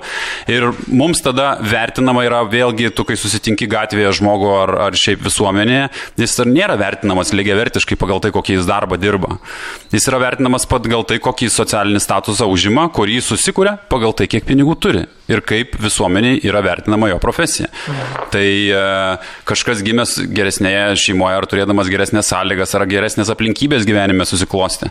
Ir yra netgi visiško atsitiktinumų, kurių tu net negali numatyti. Kaip pavyzdžiui, e, ten tarkim, tie patys mokslo metai. Mm. E, pas mus atranka yra daroma, ar dabar gal jau sistema ir keičiasi, bet tai buvo irgi opi problema, kur buvo pastebėta, kad pavyzdžiui, ir man atrodo prasidėjo nuo Kanadoje e, ledo ritulio lygos, kur pamatė, kad visi aukščiausios lygos e, žaidėjai yra gimę pirmaisiais metų mėnesiais. Tai reiškia sausis, vasaris, kovas ir taip toliau ir panašiai. Taip. Mažiausias kiekis yra tų, kurie yra gimę gruodį. Tai reiškia dėl to, kad atranka vykdoma vieną kartą metuose ir nėra vykdoma sausio pirmą. Tai visi, kas yra gimę e, sausio pirmą, tai sausio antrą, jie yra metais vyresni. Nors ant kalendorių, nors ant paso yra pažymėta atrankos metu, kad šis berniukas yra 9 metų ir šis berniukas yra 9 metų, kai realiai fiziškai tas, kuris gimė sausio 2, yra metais brandesnis, tai jis yra stambesnis, jis turi daugiau fizinės jėgos, jis daugiau treniravosi. Ir ką tai reiškia? Tai reiškia, kad juos ir atrenka į tolimesnį e, į tolimesnės treniruotės. Jie gauna geresnius trenerius, jie gauna geresnės sąlygas, jie gauna nuolatinį pasiruošimą ir taip toliau. Ir galiausiai jie tampa aukščiausios lygos žaidėjais. Tai čia be jokios intencijos, tiesiog sistematiškai, kaip ir visi kiti dalykai, yra sukurta taip, kad tau, jeigu pasisekė gimti sausio 2, o ne gruodžio 31, tu žaisi lygoj arba nežaisi. Paprastas wow. elementas tau nulėmė. Wow. Tai tas pats yra ir su švietimo sistema, pavyzdžiui. Tas, kuris yra gimęs tenais, tarkim, e, spalį, yra daug palankiau negu tas, kuris gimęs rūpjūtį, nes tai bus metais brandesnis vaikas, kuris ateis į mokyklą ir reiškia, jis bus mažiau pasiruošęs, todėl jam skirs logopedą kokį nors ten. Aš nesakau, kad visi tokie, negalima generalizuoti, bet statistiškai įmant visuomenę, tai taip ir bus. Tie, kurie yra gimę ten rūpjūtį ir taip toliau, ateis jaunesni, tai reiškia, bus mažiau pasiruošę. Tas, kuris bus gimęs vėlesniais mėnesiais, ateina, sakys, bet taip, pažiūrėk, Petriukos koks gabus, niekas nežiūrės, kad jis spalio mėnesį gimęs, jis daugiau turės praktikos, skaitė, ten knygelės žiūrėjo ir taip toliau ir panašiai. Tada jis dalyvaus matematikos olimpiadose, tada jį priims į kokį nors universitetą, nes jis prieš tai ruošiasi ir visą pedagogai skiria dėmesį, nes šitas vaikas yra be galo talentingas, pavyzdžiui. Be abejo, visą tai nulėmė ir daug kitų veiksnių, ir tėvai, ir, ir, ir tai, kuris augo, ir kokiam, kokioje aplinkoje augo, ir, ir, ir, ir begalė visų kitų veiksnių, bet čia vienas tik iš pavyzdžių. Mhm. Ir tada tu pabaigi geresnį universitetą, tu gauni geresnės sąlygas, turbūt gauni geresnį darbą, didesnį, platesnį spektrą pasirinkimą ir viskas vien dėl to, kad pas mus yra atrenkami vaikai, pavyzdžiui, rugsėjo pirmą dieną. Tai man atrodo, buvo Danai pirmieji, kurie pradėjo skaidyti visą šitą į ten, pavyzdžiui, ketvirčius, tarkim, ir kas ketvirtį atrinkinėjami vaikai, kad sumažins šitą skirtumą. Tai pas mus švietimo sistemoje turbūt irgi kažką, ne, nesu tikras, nesu šitos ryties specialistas, nes taip pat teikiu tai kaip vieną iš pavyzdžių. Bet principė tau parodo, kaip tam tikri dalykai nu, įtakoja, ko tu visiškai negali pasirinkti. Tai tas pats yra ir tavo e, ekonominė padėtis šeimos ar tavo bendruomenės ir taip mhm. toliau. Jeigu tu ne, ne, negebi patekti į privatų darželį, tai reiškia, tu negebi gauti tokių pat gerų mhm. specialistų, ko pasiekoji tu ir būsi turbūt tik tais vidurinės ar žemiausios grandies darbuotojas gyvenime. Be abejo, mes turim išimčių, turim intelektualų, turim pasiekusių ir laiminčių ir apdovanojimus tarptautinius ir taip toliau. Bet mes žiūrėkime bendrą tendenciją. Šita sistema yra palanki tiem, kurie turi geresnės startinės pozicijas visada. Mhm. Ir viskas. Ir jie yra palanki tam, ką atsirenka. Šiandien pas mus parankus teisininkai. Šiandien pas mus yra parankus bankininkai. E, aktoriai, na, ir be jūsų galima apseiti šitie irgi ir taip toliau. Kai realiai tai yra tokios pat garbingos profesijos, tai turėtų būti tokia visuomenė ir toks sociumas, kur nepriklausomai nuo to, kokioj tu startiniai pozicijoje buvai ir kur tu, į kurią sritį pasirinkai, ar tu humanitaras, ar tenais, pavyzdžiui, tikslusis, ar tau ten patinka ekonomika ir tu ateini iš tos aplinkos, jūs vienodai turėtumėt turėt, būti vertinami sociumo ir vienodas galimybės viską pasiekti ir savo vaikus mokyti ir taip toliau ir panašiai. Konkuruokim, būkim šitoj sistemoje. Matysis vienas ten labiau pritingi, kitas labiau stengiasi stengiasi, kitas dar atres kažkokią sritį. Bet nevertinkim pagal tai, kad jeigu aš pasirinkau būti menininku, tai aš esu automatiškai žemesnės socialinės kažkokios tai grandies negu kažkoks bankininkas. Nors aš, pavyzdžiui, galiu dirbti ir tris kartus didesnį. Daugiau laiko praleisti, pavyzdžiui, ir kankintis, ir turėti frustracijas, ir investuoti visas savo jėgas ir pajėgas, ir turėti mokėti rašyti projektus, ir teisinę bazę išmanyti, ir, ir kalbas kelias išmanyti, ir, ir pats save menedžinti, ir taip toliau, ir panašiai daryti. Bet aš esu, ne, net toks geras, pavyzdžiui. Mm. Spermos donoras.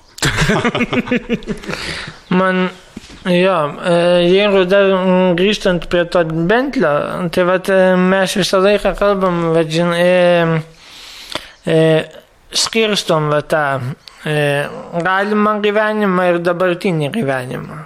Ir kada tu pagalvoji, kad e, tu atei, nu, ateityje iš tavęs kažkas būtų atimta, tu ne, e, niekada nepagalvoji apie dabartį, kad, nu, ta, ta, ta prasme, nu, gerai, nu, mes gyvenam vis tiek tarp tų dviejų koordinačių šių. Viena vertus to visiškos gerovės, visiško pasitenkinimo savimi, o kita vertus tarp tų jėgų, kurios tau neleidžia, ta prasme, kurios tave stabdo, ne? Mhm. Ir tu visą laiką įsitaisai tame viduryje. Tai nepaisant nuo to, Ar tu gyvensi vienoje sistemoje, ar gyvensi kitoj, tavo, e, e, reiškia, e, tu, tu gali turėti tiek pat e, pre, prival, e, pranašumų, kiek ir trūkumų. Reiškia, nu, Bet žiūrėk, kas praeitį. Ar... Žinai, kokia, atsiprašau dar, kad terpsiu visą šitą. Didžiausia, nu negaliu sakyti didžiausia, bet labai didelė problema, kuri buvo ir monarchijos laikais, yra paveldimumas galios, turtų ir panašių dalykų. Tu automatiškai tavo naujoji karta visada pradeda startinį poziciją, kur yra aukščiau. Tai pavyzdžiui, vien tokio elemento atsisakymą, aš, aš tik teoriškai galiu svaigčioti ir tik minties eksperimentą tokį daryti.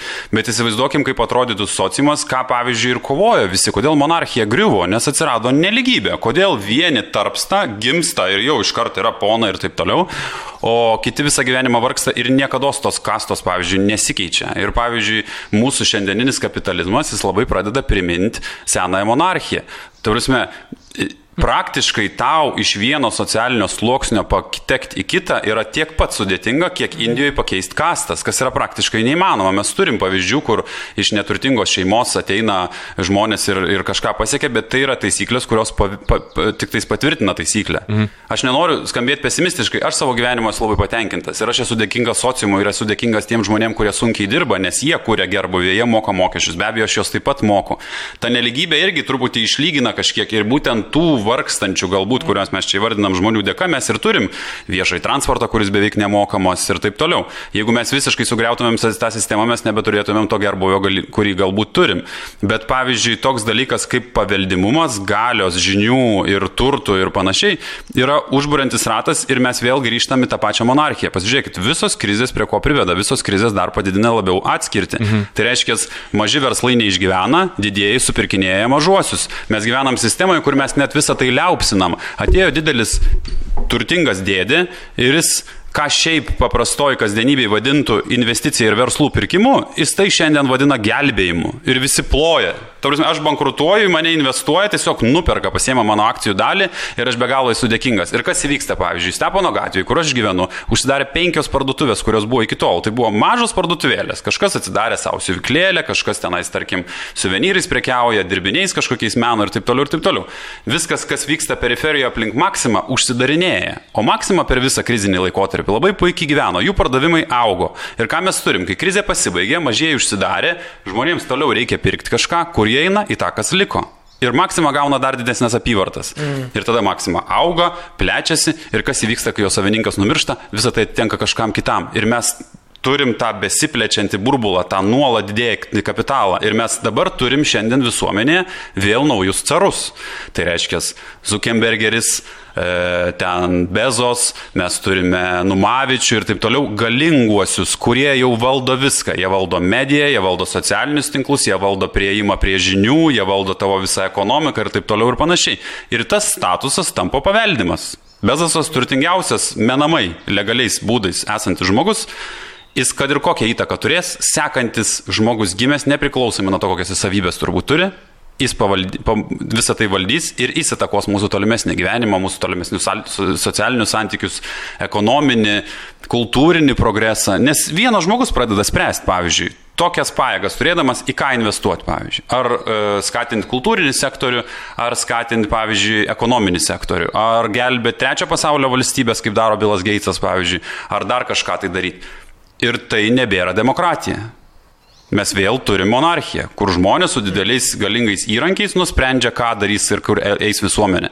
Tai ačiū Dievui, kad mes turim tuos diktatorius, kurie mūsų sistemos yra sukurti. Žiūrėk, politikai darosi net nebe tokie įtakingi, nes viską perima kapitalizmas. Tai reiškia, atėjo pas politiką verslininkas ir pasakė, man yra naudinga A, B, C ir politikas vykdo, nes jis perka, e, politikų yra perkamos, yra remimai, yra perkamos kampanijos, yra lobistai, kurie sudėlioja planus, ką politikas turės padaryti, kokias programas jis turės įgyvendinti ir tas caras viską valdo. Ir mes turime tokią sistemą šiandien. Ir tai reikia žiūrėti, nu, ta prasme, Trumpas nėra vienintelė problema, ne? mes, mes turim kalbėti apie, na, vėlgi, sisteminės problemas, kurios viena vertus leidžia Trumpui iškilti, kita vertus leidžia žmonėms rinktis viso, nu, prasme. Trumpas yra pasiekmė šiaip jo, jau jo, to, kas vyksta, jo. nes renka rinkėjai, jų kritinė jo. masė išaugo, išaugo žmonių masė, kuri galbūt nėra, nenori, nu, ta prasme, gerai, išaugo masė, kuriai tinka toks prezidentas. Čia nesakant įžeidžiamų žodžių, kokia yra auditorija. Jo, ta prasme, jie išsirenka. Mes visi galim keikti vis, mūsų, pavyzdžiui, valdžią Lietuvos ir Seimą, Bet mes juos išsirinkom, mes balsavom. Ir tie, kas nebalsavo, balsavo dar labiau. Nebalsuodamas jis balsavo, išsirinko ir sako, čia ne mano valdžia, ne, jin yra tavo. Ir viskas, kas vyksta, tau yra ok, vadinasi. Ir, ir tie, kurie subalsavo. Tai politika yra atspindys visuomenės ir jos norų, kaip ją lengva valdyti. Ir nebūtinai net to sąmoningų norų, kad aš norėčiau, pavyzdžiui, ten viešojo sektoriaus ar dar kažką. Ne, aš noriu ten, kad man pensija duotų desnė. Ten atėjo valstiečiai ir čia va po 200 eurų močiutėm dabar išmes, supranti, kur šitie pinigai turėtų būti skirti, pavyzdžiui, investuoti į kultūrinius, mokslinius, medicininius dalykus. Jie nusipirks savo rinkimus. Ir ką mes padarysim? Mes neįdami rinkimus, pasipikdami, nubalsuosim už jų šitos veiksmus kaip tinkamus. Ir, ir, ir, ir tie žmonės, kurie bus patenkinti tom pensijom, lygiai tą patį padarys.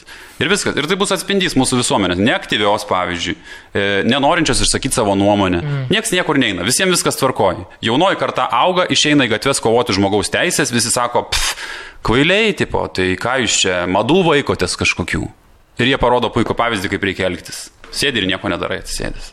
O jeigu įsivaizduokit, jeigu, jeigu pavyzdžiui, tų, tų galingųjų, tų carų, ne carų, nu nežinau, monarchų, pavyzdžiui, tų verslininkų, kurie yra dabar šiuo metu pasaulyje lyderiaujantis yra mūsų tautoje, pavyzdžiui, jeigu jų vaikai būna, žinai, kaip būna, kaip anksčiau būdavo monarchijoje, gimsta, gimsta koks nors vaikas, sunus dažniausiai, ir jisai bukaprotis yra, ir jisai sukelia karą. Tokių ir. Ir realiai Ne, nu, tai... suknisa viską ten. Stengiasi, stengiasi, stengiasi ir...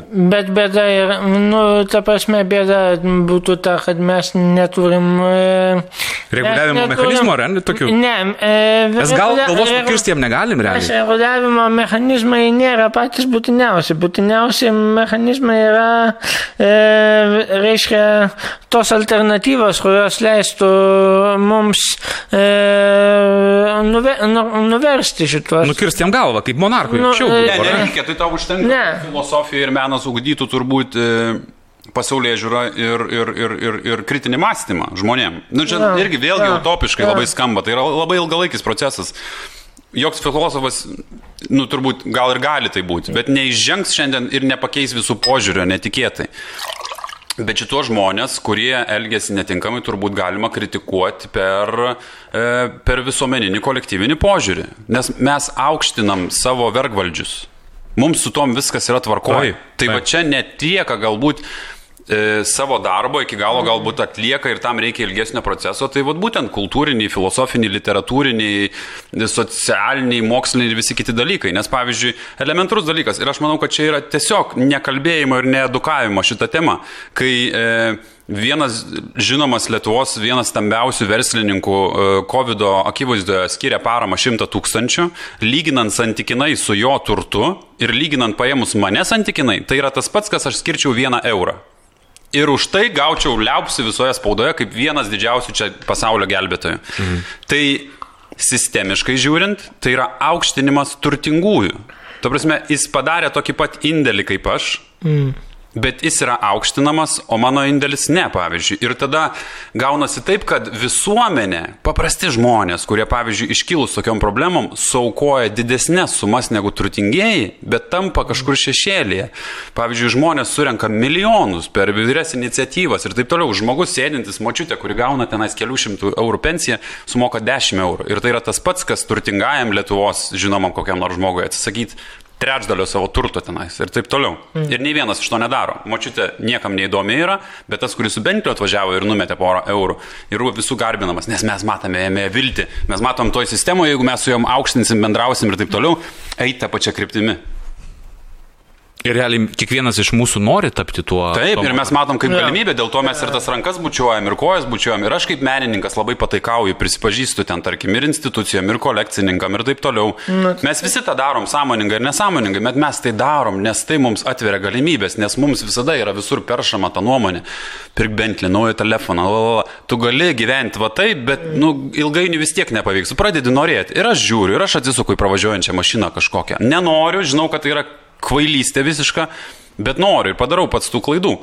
Ir aš esu toks pats sistemos įkaitas ir tu net gali pasirinkti. Aš noriu su tavim bendrauti, noriu su Kasparu bendrauti. Jūs mieste gyvenate, aš ateinu į miestą, aš tai matau, aš to noriu, aš visada su savim kovoju, visada tas vertybės man ply- plyšauja ir plėšosi. Ir, ir aš pats pasiduodu ir pasiduodu instituciniam reikalavimui ir matau, kokios yra vyraujančios galbūt mados, kurias aš galbūt seku ir, ir, ir, ir taip toliau ir panašiai. Ir mes visi einam tuo pačiu keliu. Aš irgi noriu būti pasiturintis, nors turėčiau nenorėti, norėčiau gyvenime gyventi, kur nenorėčiau būti pasiturintis. Ir va šito jausmo kažkaip sunku atsikratyti, ar iš tikrųjų? Nu, ne? taip, nes Net mes esame socialios būtybės, mes lyginam visada vienas kitą su, su, su, su aplinkui esančiais. Ir jo labiau, kai sakau, piniginio, piniginio to, to valiutos kiekio turėjimas kažkaip tave daro geresniu žmogumi mūsų sociume. Ta prasme, išlipai iš mašinos, avarija įvyko, susidūrė dvi mašinos, prabangi ir neprabangi. Nu kažkaip tas, kur prabangioji, turbūt geriau išmano reikalą ir juom labiau reikėtų pasitikėti šitoje situacijoje. Taip. O kai realiai tai yra toks pat, gali būti visiškas kvailys, paveldėjęs turtą ar dar kažką. Tai. Taip. Ir, ir yra įrodyta, e, nieko iki galo nėra įrodyta, bet yra pastebėta tendencija, kad e, aukštas pareigas užimantis žmonės ir aukštam socialiniam sluoksnėje benardantis tas visas sociumas, jis neturi gilesnių žinių, geresnio išmanimo ir taip toliau. Jis turi tiesiog didesnį pasitikėjimą ir įrankius, su kuriais gali daryti kažką. Turiu šimtą tūkstančių, pabandžiau, verslas nepavyko, pabandžiau antrą, mano pasitikėjimas didelis, aš įžengiu į kabinetą, visiems sakau, bus taip, taip, taip.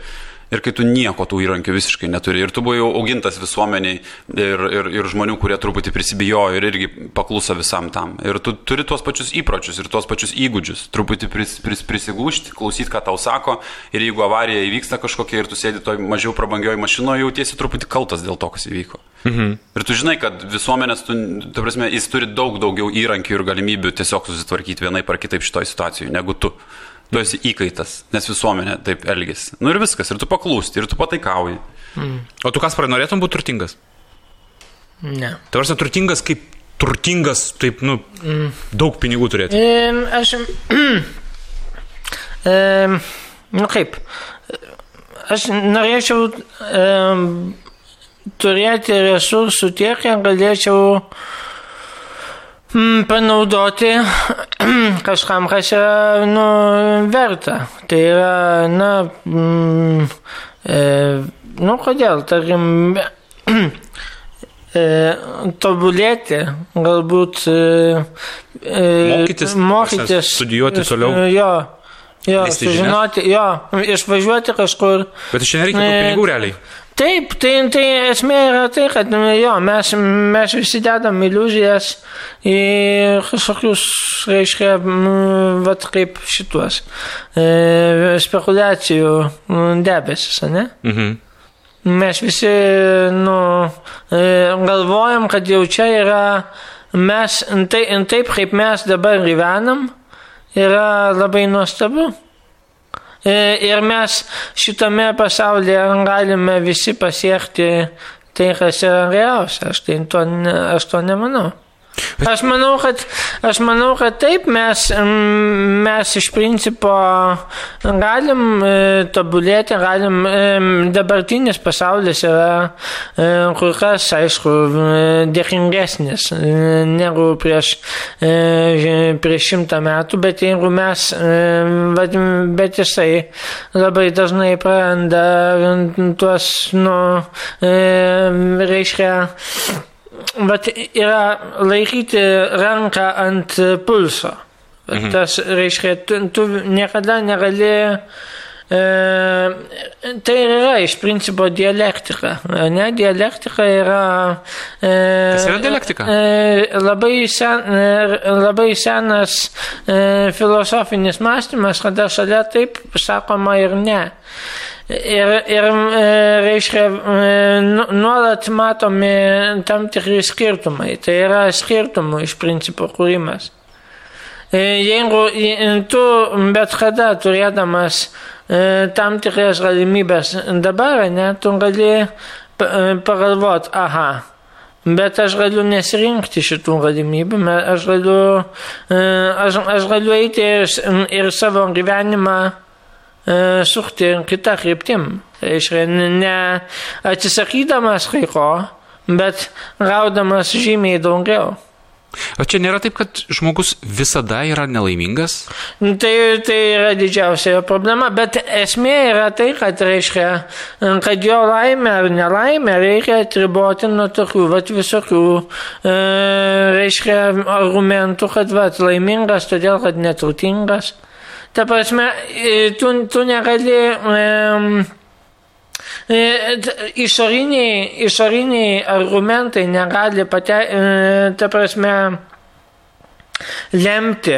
Išo, išorinė, išorinės jėgos negali lemti tavo. Tavo vidinės laimės Tavo arba vidinės nelaimės? Laimės arba nelaimės. Savivertės. Savivertė. Taip. Išoriniai veiksniai neturėtų lemti iš tikrųjų. Jo. Tai kas, tai kodėl mes, ta prasme, aš, palaukite, dabar vieną sekundę, tam, kad man smegenys pykti. kad nustočiau pykti ant pasaulio, kodėl aš esu Mm. nelaimingas. Prasme, tai yra paprastas gana dalykas iš tikrųjų. Nu, Bet šiaip metu, ne, labai tuo pačiu metu ne, gilinantis į jį Jo. toliau. Bet jeigu, jeigu vaikui paaiškinti šitą principą, Vaikas vis, viską suprastų geriau negu. jisai labai greitai suprastų Taip. ir galbūt jisai pradėtų gyvenime vadovautis tuo.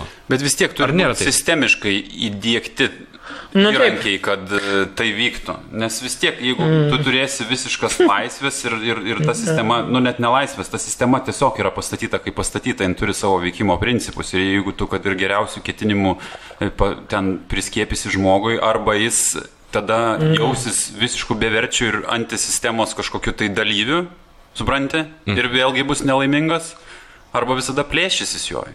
E, Tai Čia būna tas, kuris pirmas tai padaro, jeigu pavyzdžiui... Ne, tai be abejo, kad būna, tai būna ir tie šaukliai, būna ir tie, kas seka, bet jeigu pastebėsi, žmogaus teisės kažkokios netėjo tiesiog žmogaus teisės ir tada prisitaikė politika, tai būna sistemiškai implementuoti tam tikri, tai susikūrė tam tikrą masę žmonių, kaip, nu, tarkim, judėjimas e, ar mada, kurią vadina visi, pavyzdžiui, veganizmas. Tai yra niekam neįdomu. Tie žmonės, kurie nori būti veganais, jie yra nuolat, nuolat vidinių tų dilemų kankinami ir tada jie dar su visuomenė nuolatos konfrontuoja, jie yra skaitomi keistai mąstančiais, mados besivaikančiais, šiaip nesąmonių prisigalvoja ir ko jie čia dabar kovoja už tas gyvūnų teisės ir taip toliau ir panašiai. Ir jų kritinė masė auga, bet kad visuomeniai pasijustų šitas kaip sisteminis dalykas, Tai reikia kažkokios iniciatyvos iš įstatymo ten leidėjų ar dar kažko, aš taip įsivaizduoju, kur tada pradedama ten, pavyzdžiui, švietimo įstaigose reikalaujama, kad, tarkim,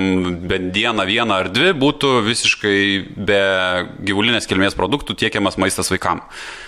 Tai tu gali būti tada toj sistemoje kaip nori mąstantis, bet tau susiformuos įprotis, nes tu esi sistemiškai irgi veikiantis organizmas ir esi kolektyvinio to viso dalis. Tai tu tiesiog bus dar paprasčiau, nebereikės tau ten pričinti jam, sakyti, kad tas yra negerai ar tas gerai.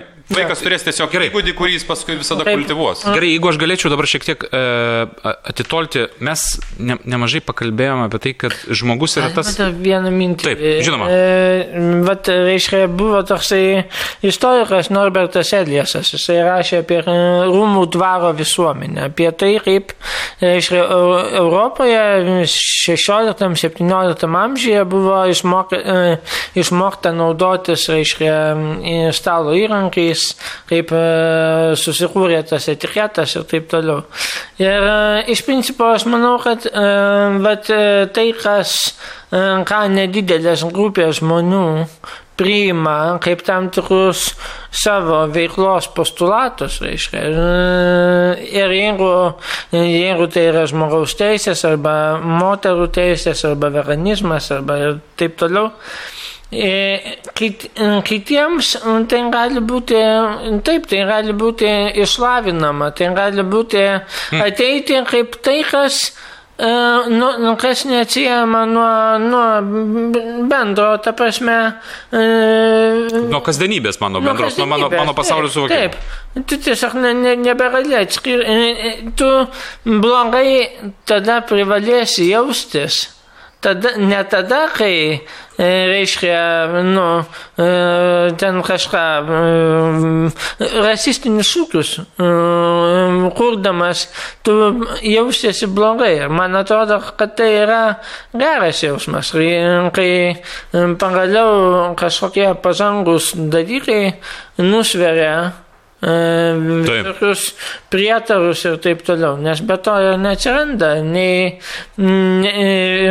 šio laikinis mokslas. Gerai, aš, aš norėčiau šiek tiek grįžti prie to, kad uh, mes kalbame apie tai, kaip uh, pakeisti visuomenę arba individus ar sa, sa, save pakeisti galų gale, darant tam tikrus žingsnius, kurie gali būti, nu kaip, jie gali būti įvardėjami kaip tam tikras programavimas, turbūt, ar ne? E, juk Kaip tik, kaip tik manau, kad ne.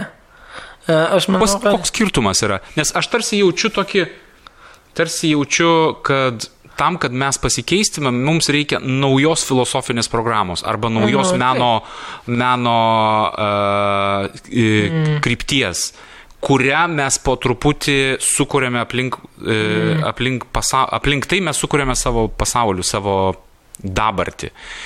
Ir vis tiek esame galų galę nelaimingi dėl to.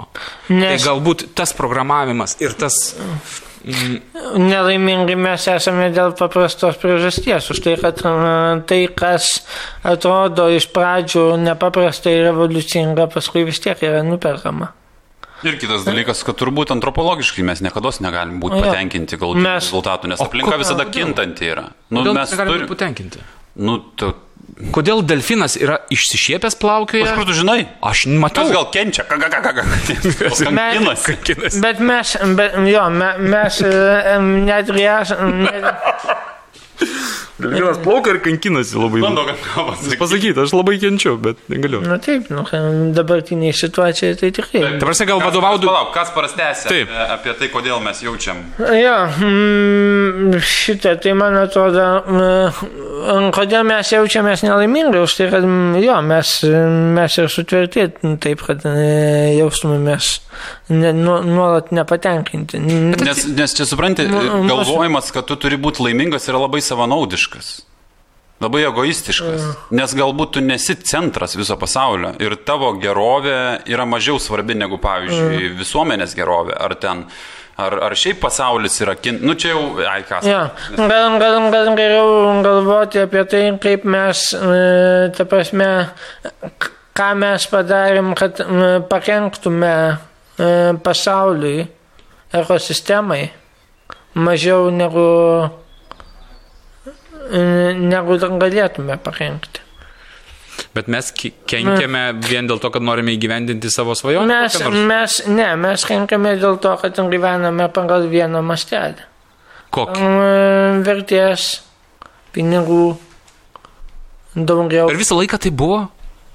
Nu, Tai, nu, ta prasme, visą laiką. Visą laiką yra e, pasaulio istorijoje, tai buvo...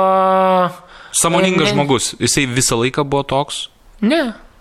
Ne, aš manau, kad e, žmogus apskritai yra e, žmogaus, e, vat, kai tu kalbėjai apie delfinus, e, tai yra iš principo labai juokinga, bet ties- tiesa.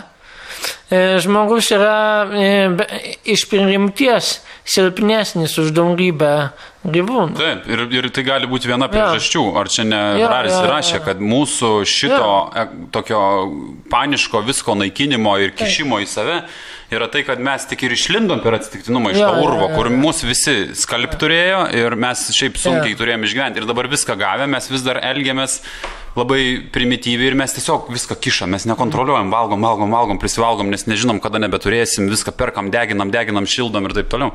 Mes esam tokie mm. panikoje vis dar, mes ta būtybė, kuri šiaip yra silpna ir ko pasiekoje mes jaučiam nuolatinį ir nerimą. Ir nuolatinis tas savisaugos instinktas vis varo statytis vis didesnės barikadas nuo išorinio pasaulio. Man atrodo, kad mes mm, didžiausia klaida, ką mes darom galvodami apie save, tai kad mes visada galvojam apie save kaip tokius Darvino teorijos ribose, arba kaip, kaip tam tikrą ko, kovos užbuvį, reiškia, e, elementą. Nes mes iš principo visada esame daugiau negu vienas. Mes esame visada gauja, Mes netgi tada, kai mes esam patys su savimi, mum- mumise yra daug. Ta prasme, mumise kaunasi įvairios jėgos, ne?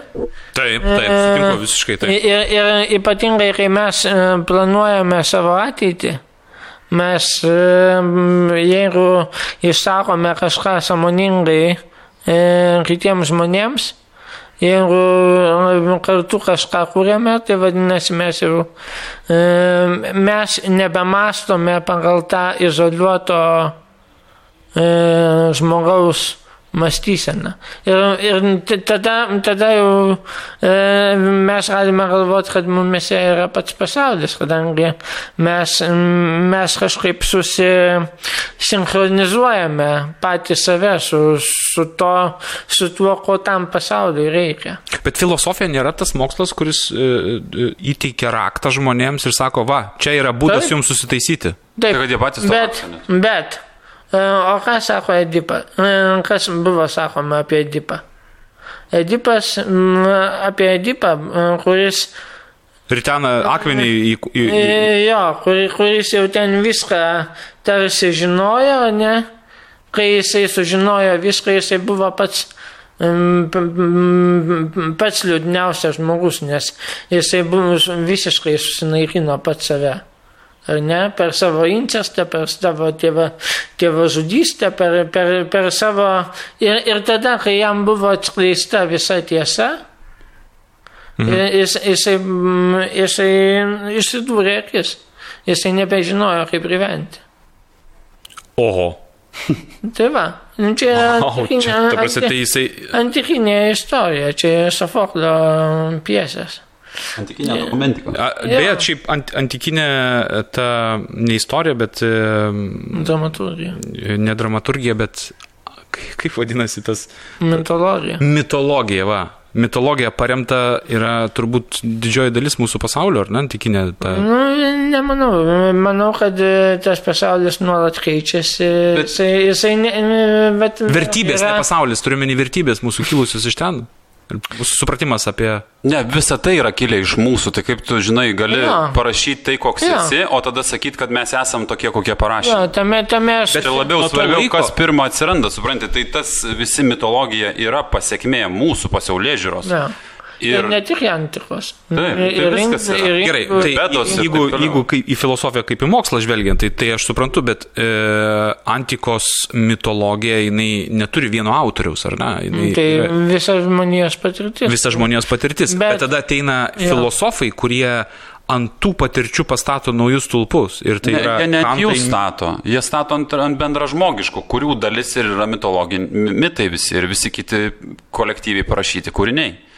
Bet ką aš turiu omeny? Turiu omeny, kad tie filosofai, kurie sugeba išvelgti e, klaidas ar, nu, kodę, ta prasme, tame dirbtinio intelekto kodą išvelgia klaidas ir jie pasako, mes, mes turėtumėm galbūt čia pasižiūrėti, galbūt čia pasižiūrėti, čia yra klaida ir čia yra klaida. Mm. Tai ar nėra taip, kad mes turėtumėm e, vadovautis tiesiogiais filosofų tais a, a, darbais, veikalais ir ne. žiūrėti į tai kaip praktą išspręsti mūsų aš manau, problemas? Kad, aš manau, kad, e, vat, e, reiškia, mes, mes turim vadovautis e, tais, tomis mintimis,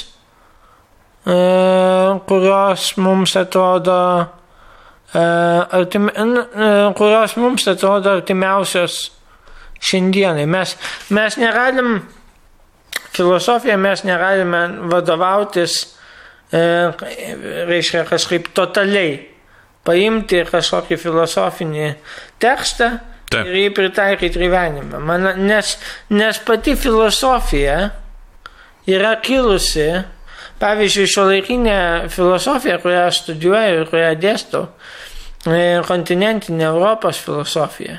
Viskas ten yra kilę iš labai, e, labai šviežių politinių įvykių. 1968 e, metų demonstracijų. Mm, Prancūzijos. Taip, visa šio laikinė filosofija gimusi yra nuo praktiškai šešto dešimtmečio. Taip, arba... taip. Ir, ir, ir, ir viskas, jie patys tai sako, ir, ir pripažįsta, kad, e, reiškia, filosofija yra tai, kas e, priklauso nuo praktikų. Ir praktikos yra, e, reiškia, filosofija padeda praktikoms, tik tai tada, kai praktikos tam tikrai susiduria su kažkokiu sunkumu, mhm. tada ta filosofija tampa tam tikra tam tikrų kirtiklių, kurio iškertama siena ir, ir galime eiti toliau, ne? Praktikos tai pavyzdžiui gali būti menas kaip praktika. Jo, arba politinė praktika. Arba, arba mokslinė kažkokia. Jo, tai, jo. Den, jo, ten mokslas labai dažnai susiduria. Nors kartais atrodo, kad nu, vat, paskutiniu metu skaičiau ne, nemažai sociologinių straipsnių.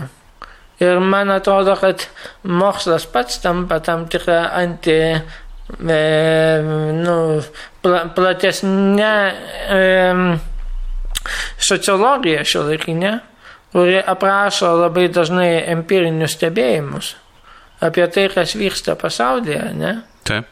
Jinai labiau priartėja prie to pasaulio negu bet kokia e, socialiniai ir politiniai kontekstai. Ir tai ir, ir iš principo ne, ne, e, jinai artimesnė pasaulio pulsui negu tai, ką mes kalbam, tarkim, socialinėse tinkluose ir taip toliau, ir taip toliau. Kadangi jinai yra tematiška, jinai yra nukreipta į, reiškia, į, į, tai, į, į tam tikras problemas.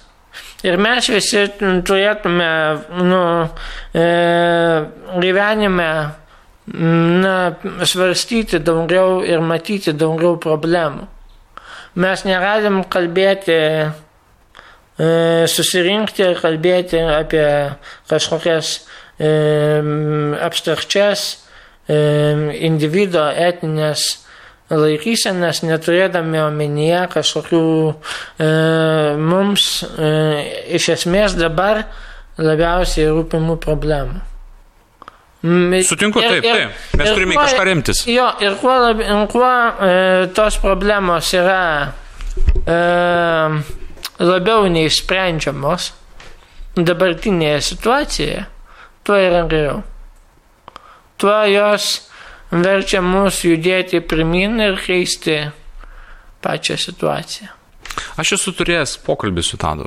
E, mes kalbėjome apie e, meno pasaulyje, ypatingai tam e, žinomo daug maž ar ne, yra laikotarpiai. Ir tie laikotarpiai jie keičia vienas kitą. Tarsi šio laikinio meno, va dabartiniai laikai, kada mm. turime labai daug įvairaus šio laikinio meno, e, mes nežinome, kas tai pakeis, nes atrodo, išnyko ribos tarp to, kas galima ir to, kas negalima. Mm. Ir pamenu, mes, mes jau kalbėjom šitą temą, bet e, pokalbio metu kilo idėja, kad galbūt dirbtinis intelektas yra ta sfera, kuri pakeis šio laikinį meną. Ir aš suku klausimą link, link, mm. link pokalbio, kad, o negali būti taip, kad iš tikrųjų tai yra, jeigu mes vis tiek programuojame visuomenę, jeigu mes kūrėme tuos e, filosofinius judėjimus, e, mm, sakysime, meno kažkokias rušis, ar nėra taip, kad mes galėtumėm leisti dirbtiniam intelektui sukurti tokį tobulą, tobulą vaizdą? Mm. Bet mm. kodėl? Ta prasme, jeigu taip kalbėti visiškai vos ne taip kaip iš matematinės pusės, jeigu tai yra įmanoma padaryti, neįmanoma padaryti dabar, gal bus įmanoma padaryti vėliau, nes link to mes visi einame. Bet tai gal bus mūsų išeitis sukurti individualizuotą filosofiją tam tikroms visuomenės grupėms, nežinau, arba tam tik tikriems e, geografiniais kažkokiais e, atskirimais ne. valstybėms, ne? Tai yra, tai yra ta pati, e, reiškia, tas pats sprendimas, kaip kurti, tarkim, logaritmus. Logaritmus, reiškia, šio laikiniai politiniai, tarkim, situacijai, ne? Nes labai daug kas, nu, tarkim, mūsų laikysena arba socialiniuose tinkluose arba mūsų apskritai nu, pasaulyje žiūrė šiuo metu e, kūrė iš principo labai dažnai tai, ką galime vadinti jau šiek tiek ir dirbtiniu intelektu. Aš manau, kad dirbtinėme intelekte neglūdi jokia, jokia e, revoliucinė e, arba kažkokia kitokia pokyčių potenciją. Bet kas, prarai, jeigu, Ne. jeigu, jeigu revo- revoliucija yra problemos sprendimas, Nu, nu, iš principo, jinai yra problemos sprendimas. Tai gal visos programos veikia tuo pačiu principu, jos sprendžia tam tikras problemas. Tai kodėl dirbtinis dalykas negalėtų išspręsti visuomenės problemos, e, tada sukurdamas naują filosofiją arba naują nebent meno nusikratyti nuo dirbtinio intelekto. atsikratant dirbtinio intelekto. Čia aš beje, atsimenėme, mes kalbėjome apie tai, kad viena iš revoliucijos formų gali būti tai, kad mes susikursime dirbtinį intelektą, kuris, kuris, kuriam duosiu užduotį. Ir dirbtinis intelektas, mano manimu, pasiekė tą, tą tašką, kai e, jis tampa iš tikrųjų dirbtiniu ir atskiru, tuomet, kai tu jam duodi užduotį, bet jisai sako, kad aš nenoriu atlikti, taip kaip tu, tu prašai man jos atlikti. Ir čia bus ta revoliucija. Bet čia ne, net nėra revoliucija, čia kodo klausimas tik tais. Tu duosi galimybę kodui tai atlikti, tai ir atliks. Jeigu duosi jam laisvę pačiam improvizuoti ir save persirašyti, tai ir padarys. Leisti, čia- leisti čia- improvizuoti. Ir tai vis dar nieko neatsako ir nieko nekeičia, nes mes net nežinom, kas yra sąmonė, pavyzdžiui. Mes iš vis nežinom, kas mes esam, kaip mes operuojam ir kaip vyksta sąmonė, kas yra kolektyviniai dalykai, ar mes turim bendrą tikslą ir mes net nežinom, kas visas šitas dalykas. Aš įsivaizduoju, kad šiandieninėje stadijoje dirbtinis intelektas gali būti suvokiamas kaip Nu, visų pirma, tai jo skiriamasis vienas iš brožų - gebėjimas mokytis iš savo paties klaidų, siekiant pasiekti rezultatą, kuris buvo jam suformuoluotas. Kaip ir žmogus. Taip, tai reiškia, kad jis tiesiog greičiau atlieka tas operacijas. Tai jis jeigu geba atskirti tikrovę nuo netikrovės, kurią mes čia irgi patys negebam iki galo atskirti ir, ir, ir, ir šitam visam reikale operuoti ir ieškoti ir, ir, ir, ir, ir gebėti turėti tinkamą inputą ir to, tame tarpe duoti tinkamą outputą ir taip toliau, tai jeigu jis yra tiesiog greičiau dirbanti procesinė mašina, tai jis galbūt greičiau atras tas erogeninės zonas, kurios mus labai veikia, nes aš įsivaizduoju, kad menas ir panašus dalykai kultūriniai, jie, lab, jie tik tai ir daro, jie tenkina tas erogeninės zonas, kurios tam tikrais būdais stimuliuojamas mums teikia ten malonumą ar kažkaip ten mus, tarkim, edukuoja ir panašiai. Tai pavyzdžiui, aš, e, tu kai ateini prie paveikslo, kartais būna net nežinodamas jo konteksto ir tai yra visiška abstrakcija, tu kažką jauti arba nejauti. Tai vadinasi, kažkur galbūt yra antropologiniai, socialiniai kažkokie dirgikliai, kurie tave veikia. Tai mes tiesiog, akl, būdamas tu tapytojas, tu kartais aklai tiesiog šaudai ant tos drobės ir bandai visi vairius variantus, kurie pamatys, kad tave veikia. Tai gal dirbtinis intelektas kaip sparčiau dirbantis procesinis toks e, mechanizmas sugebės tau greičiau atsakyti klausimą, kodėl tau patiko juodas taškas, o ne, ne, ne, ne kažkoks juodas ar rausvas kvadratas. Ko pasiekojas tau galės spausdinti darbus, su, supranti, kurie tau oh, kels pasigėrėjimą. Na, aš apie tai ir kalbu. Ar įmanoma Nu, filosofija? gerai, bet tai ar tu norėsi nuolat, reiškia, atsidurti prieš tuos darbus, kurie tam kelia tik tai. Man, pavyzdžiui, e, apskritai, e, na, rausantis informaciją, labai daug, labai dažnai norisi tuštum, e, ta- tam tikros tuščios erdvės. Bet Kasparai, žiūrėk, tai, tai tau tą ir padaro dirbtinis intelektas. Tu kiekvieną kartą žengdamas ir įvesdamas naują sąlygą, aš galiu tau pasakyti, kad tu šitą sąlygą gali įvesti dirbtiniam intelektui. Tau nepatinka nuolat stimuliuojantis ir pasitenkinimą teikiantis, pavyzdžiui, turinys. Tu norėtum pertraukų. Dirbtinis intelektas tą supranta ir jis tau dirbtinai kūrė pertraukas. Jo, bet, bet, bet tada... Arba neigiama nuotaika. Jo, bet tada neįmanoma, e, reiškia, tada, tada aš nesutinku, kad įmanoma kalbėti apie, toliau kalbėti apie, apie kažkokią istoriją, kuri būtų...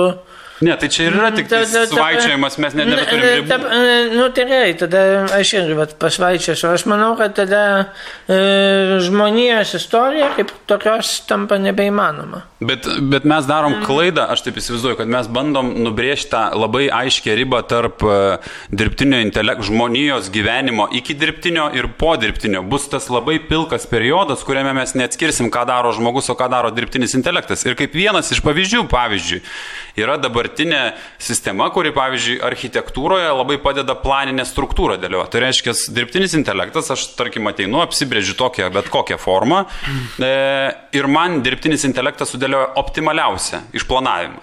Ir reiškia, visi sako, oi, nebelieka čia dvasios visame šitame dalyke, bet yra ta pilkoji zona, kur dirbtinis intelektas nepriima galutinio sprendimo, koks bus pastatas. Tu tampi žmogus, sistemo operatorius, tau nebereikia kiekvieno stalo stumdyti ir galvoti, kas yra optimaliausia. Tau užteks operuoti tik tais tiek, kad tu nori čia praeinančio srauto, jis galbūt paprieštaraus, pasiūlys tau kažkokį kitą variantą ir tu sakysi, aš gal labiau norėčiau į šitą pusę, pavyzdžiui, pastumti daugiau čia, pavyzdžiui, vaikų zoną. Ir, ir jis tau visą tai darys. Tu pasiemi stumi, čia persidėlioja struktūrą, jis tau naujus variantus pasiūlo ir tie priešininkai, kurie sako, kad oi, čia mes prarasim kažkokį tai žmogišką pajutimą, tai bus ta pilka zona, kur pavyzdžiui e, žmonės, kurie dirbs tokiam sistemam, labai gerai užpildys žemesnės grandis, tai reiškia tipinius namus, daugiabučius ir taip toliau. Ir jie taps labai konkurencingi ir gal, bet, galbūt netgi nugalės tą patį, kas nedirbs šitom sistemom. Ir mes galim kalbėti, o dirbtinis intelektas ateis arba išeis. Ne, mes turėsim tą pilką zoną, kur ir socialiai keisis santykiai. Aš būsiu tas senas, senosios fotografijos analogai, nes pats sėdėsiu, ryškinsiu, bražysiu ten ir darysiu ir sakysiu, čia turi būti dvasia, bet ateis vartotojas ir nubalsuosiu piniginę, kur tiesiog žmogelis sėdėdamas prie sistemos, oper... kur bus sistemos operatorius, jis gamins tokį kiekį produkcijos, ko pasiekoje galės labai numušti kainą ir mane visiškai visiškai iš rinkos nustumti. Ir mes dar net nebūsim prie artėję, prie to lūžio taško, kur sakysim, dabar mes jau gyvenam su dirbtiniu intelektu. Ne, jis toks, koks yra šiandien, jau pradės keisti sociumą, darbo santykius, darbą, grafikus ir tos, kurie labiau linkę su tom dirbti ir tuos, kurie mažiau linkę. Ir mes tapsim galbūt dinozaurais, pavyzdžiui, kurie išmirsim su savo senais įsitikinimais ir negebėjimu augdyti savęs taip greitai, kaip tą daro jaunimas. Tai apie tokius labiau apčiuopiamą galima. Man... Tai dabar vyksta šitie dalykai. Realiai mano Instagramo tu, e, turinys jau yra personalizuotas man, nes jisai man toks patinka. Man patinka taip apsinovinusios moteris. man, tai, man patinka toks, nu taip, būkime atviri, taip. Varsia, mano gal nebūkime atviri. gal tiek nebūkime atviri, bet ką jau padarys. Tai, uh, Jesus Christ, aš turiu, turiu taip susitvarkyti. Tai, bet Matai, aš kalbu, pavyzdžiui, LinkedIn, gerai, ne, gerai, nepasvėriau savo atvirumo lygį šiek tiek. Įvyko bliksnis. Taip, įvyko bliksnis. Bet nieko to. Bet nieko to. Aš manau, jeigu žmonės, kurie daklausė iki šito momento, šitą vat, podcastą, tai jie, jie, jie tikrai pažvengs. Tai ką aš noriu pasakyti, kad pavyzdžiui yra socialinių tinklų ir net mano gyvas pažįstamų ratas, yra, jis yra tam tikras socialinis burbulas, kuris... Tu jau esi įtakoje. Aš esu visiškai jo įtakoje ir man sunku net jo pabėgti. Tu nebesirenki, ką tau rodo, kurių žmonių turinį ir kuris tau patinka ar nepatinka. Tu tiesiog gal nepamatai, kaip Petras kažką, kas tau būtų labai patikę. Būtent. Zuckerbergis nusprendė. Nu, taip. Nu, prasme, netiesiogiai. Netiesiogiai. Ką tu matysi ir su kuom tu bendrausi. Taip kokias žinias skaitysiu, ko, kokį, ko, ko, kokią, kokią muziką klausysiu galbūt. Nežinau, man, man, man vis tiek tai atrodo tam tikras fetišizmas ir aš kažkaip ne, nesu linkęs. E, ta, ta prasme, aišku, kad aš esu priverstas tame dalyvauti. Bet aš kažkaip ne, iš tolo žvelgiu į šitą. Į šitą Taip, tu stengiasi stumti nuo savęs tai. Jo, aš, man, man, e, man tai nėra. Kita, kitas dalykas, e, jeigu yra dirbtinis intelektas ir jeigu yra. E, na,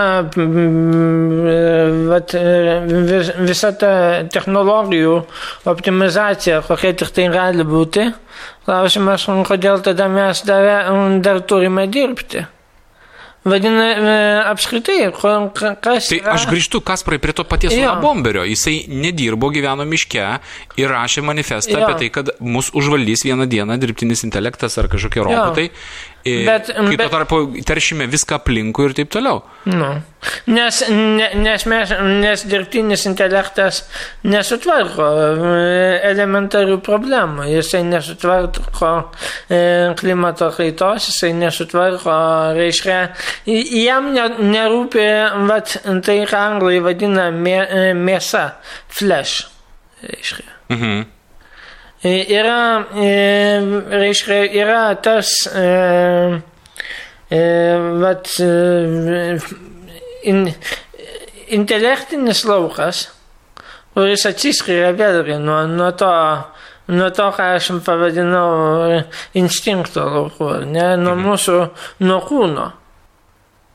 Ir, ir, ir mes vėl, ta prasme, e, kūrėm kažkokius, aiškia, konstrukcijas. E, ir vėl, ir vėl labai retai galim e, na, grįžti į savo į savo grėsmus, nes, nes, nes čia vat, vėl, čia yra net ne kas kita kaip amžinos faustiškos dilemos, ne, Griotės Faustas, e, tas, kuris sako, sustok akimirką žavingą, ne, tas, kuris e, nori sukurti viską pats, reiškia, toksai tipinis vidutinis europietis, reiškia, ir taip toliau, ir taip toliau, viską, viskas yra gerai, bet, nu, gerai,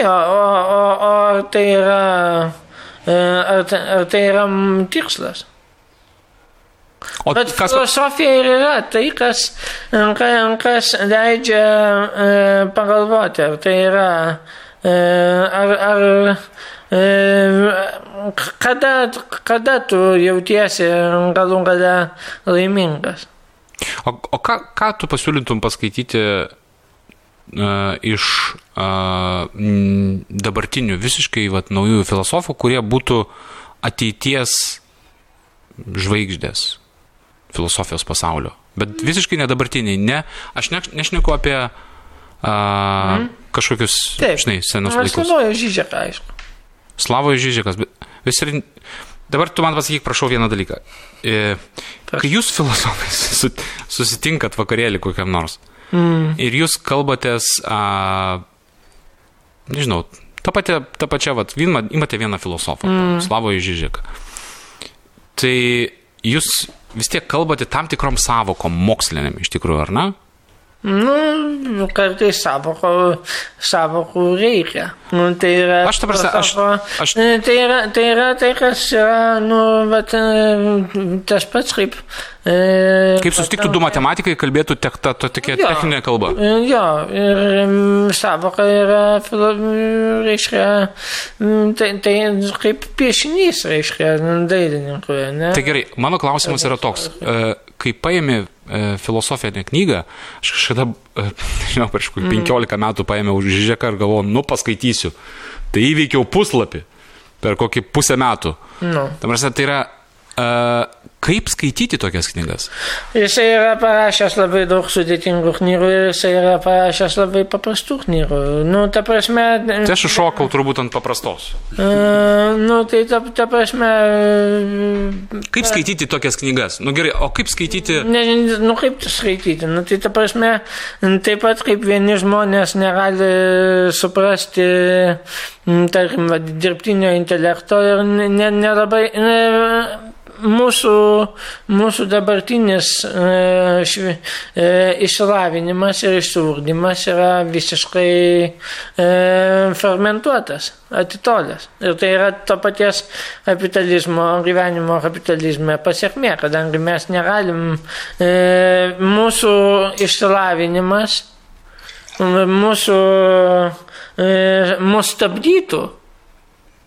Mūsų Tai jisai mane stabdo dar kaip, kaip, kaip aš O ta da- prasme, o- o- geriau negu bentlio ratai stabdo. O, o, da, o dar koksai šitas kritinis mąstymas mums iš viso ne, neleistų užmigti ir neleistų produktyviai dirbti. Nes aš, ta prasme, aš norėčiau tikrai pasigilinti į, šitas temas, bet nu, tai yra... Jisai, sakai, yra parašęs paprastų knygų, bet aš spėjau tikrai, kad aš esu. Yra keletas. keletas. O kas dar be Žižeko? E, tai čia galima minėti daug, daug yra, e, e, pavyzdžiui, šio laikinio pasaulio, e, reiškia, nu, vienais svarbiausių e, filosofijos atstovų ir, jų, ir jos lėmėjų yra laikomi turbūt e, trys vardai, tai yra Mišelis Foucault, prancūzų filosofas, kuris Taip. kalba apie, apie visuomenę e, iš 20 amžiaus pabaigos pozicijų. Ir, ir e, Žilis Deliozas ir Felixas Guattari, kurie, kurie kalba apie pasaulį, kuris keičiasi, reiškia, nu, kai nuo e, hierarchinės, kai nuo hierarchijų pereinama prie prie plačių paviršių, prie, prie rizomos, kuri yra, reiškia, tai yra šaknestebis, bet iš principo tai yra šiuolaikinės visuomenės tinklo principas kuriame viskas, vi, vi, viskas siejasi su, na, rizoma yra būtent tas audinys, kur vienas siejasi su kitu. Ir, ir žinios tampa, e, sklinda, plinta kaip žolė. Tai čia yra ateities žvaigždės? Tai yra, Filosofijos? Tai yra dabarties žvaigždės, daug kas, ką jie, ką, tai, ką, apie ką jie kalba, jau yra.